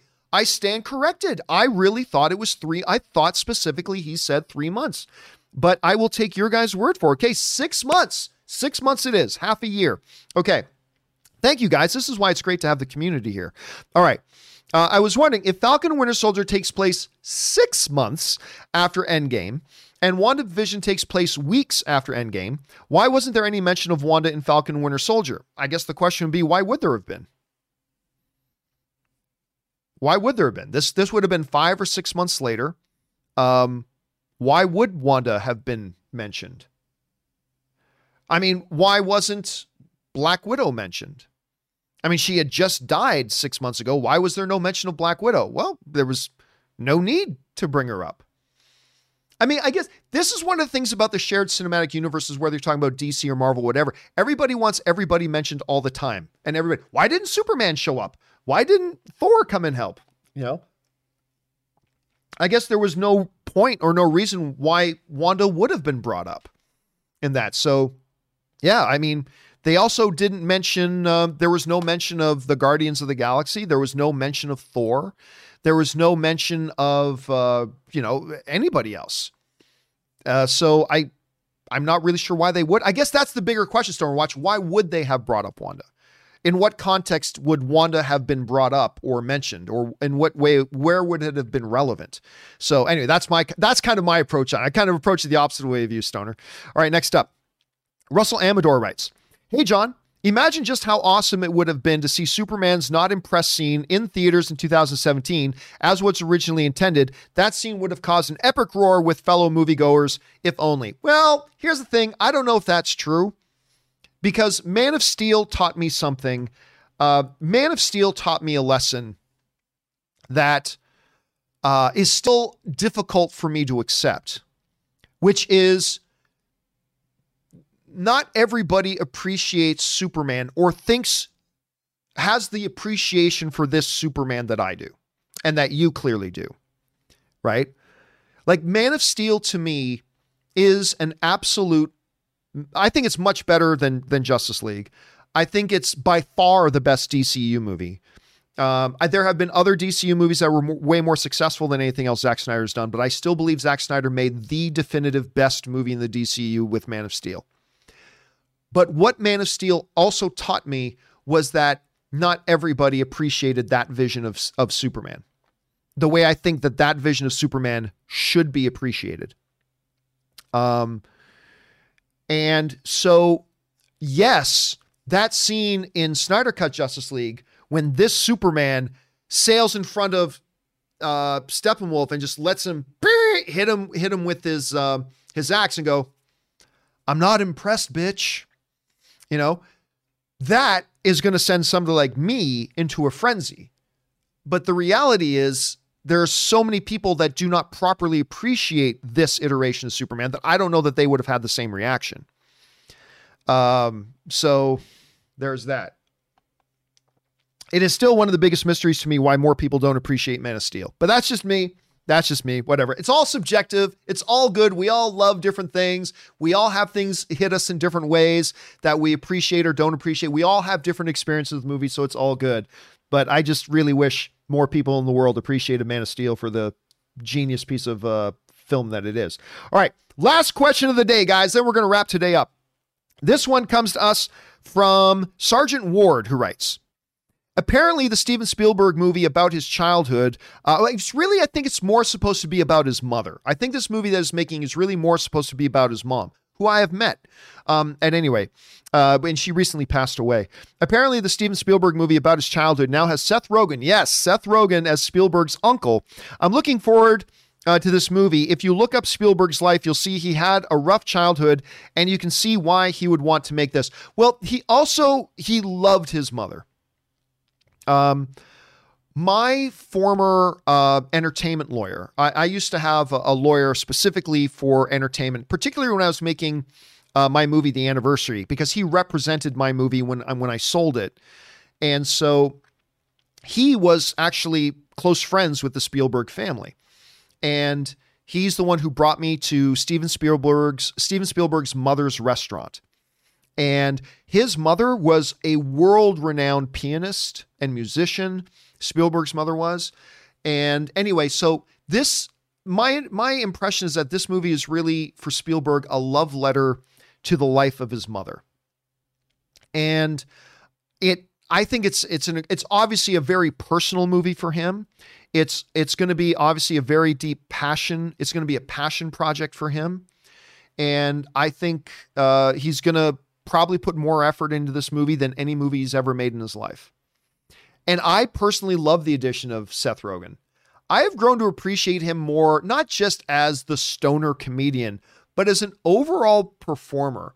I've come to appreciate him more and more over the years. So I, I think it's a really. In- would I have guessed that he would have cast Seth Rogen in that role? No. But am I really intrigued by that casting? Absolutely. Uh, so I think that's going to be really interesting. So uh, we'll see where that goes. All right, guys, listen. There are more questions to come. So we've got um, Jeff Hill uh, King Kong, Megatron, and others still to come. Do not worry, guys. We're almost caught up here. So we will start off with those questions on tomorrow's show, and you guys continue to can send in more, and they'll be answered pretty quickly uh, once we get into the show tomorrow. But that will do it, guys for today's long installment of the John Campea Show. Thank you so much for being here and making this show a part of your day. Special thanks to Robert Meyer Burnett for being here and bringing his glory and goodness. And a special thank you to all you guys who sent in those live questions. Number one, because you gave us great fun things to talk about. But number two, you supported the channel as you did it. And all of us here involved in the show, thank you guys very, very much for that support. Again, we'll be back tomorrow at 10 a.m. for the next installment of the John Campea Show. Robert Meyer Burnett will be here with me again. So don't forget, guys, in the meantime, do the four main things stay smart, stay safe, take care of yourselves, and please take care of the people around you. That'll do it for me, guys. Thanks a lot for being here. My name's John Campea. And until next time, my friends, bye bye.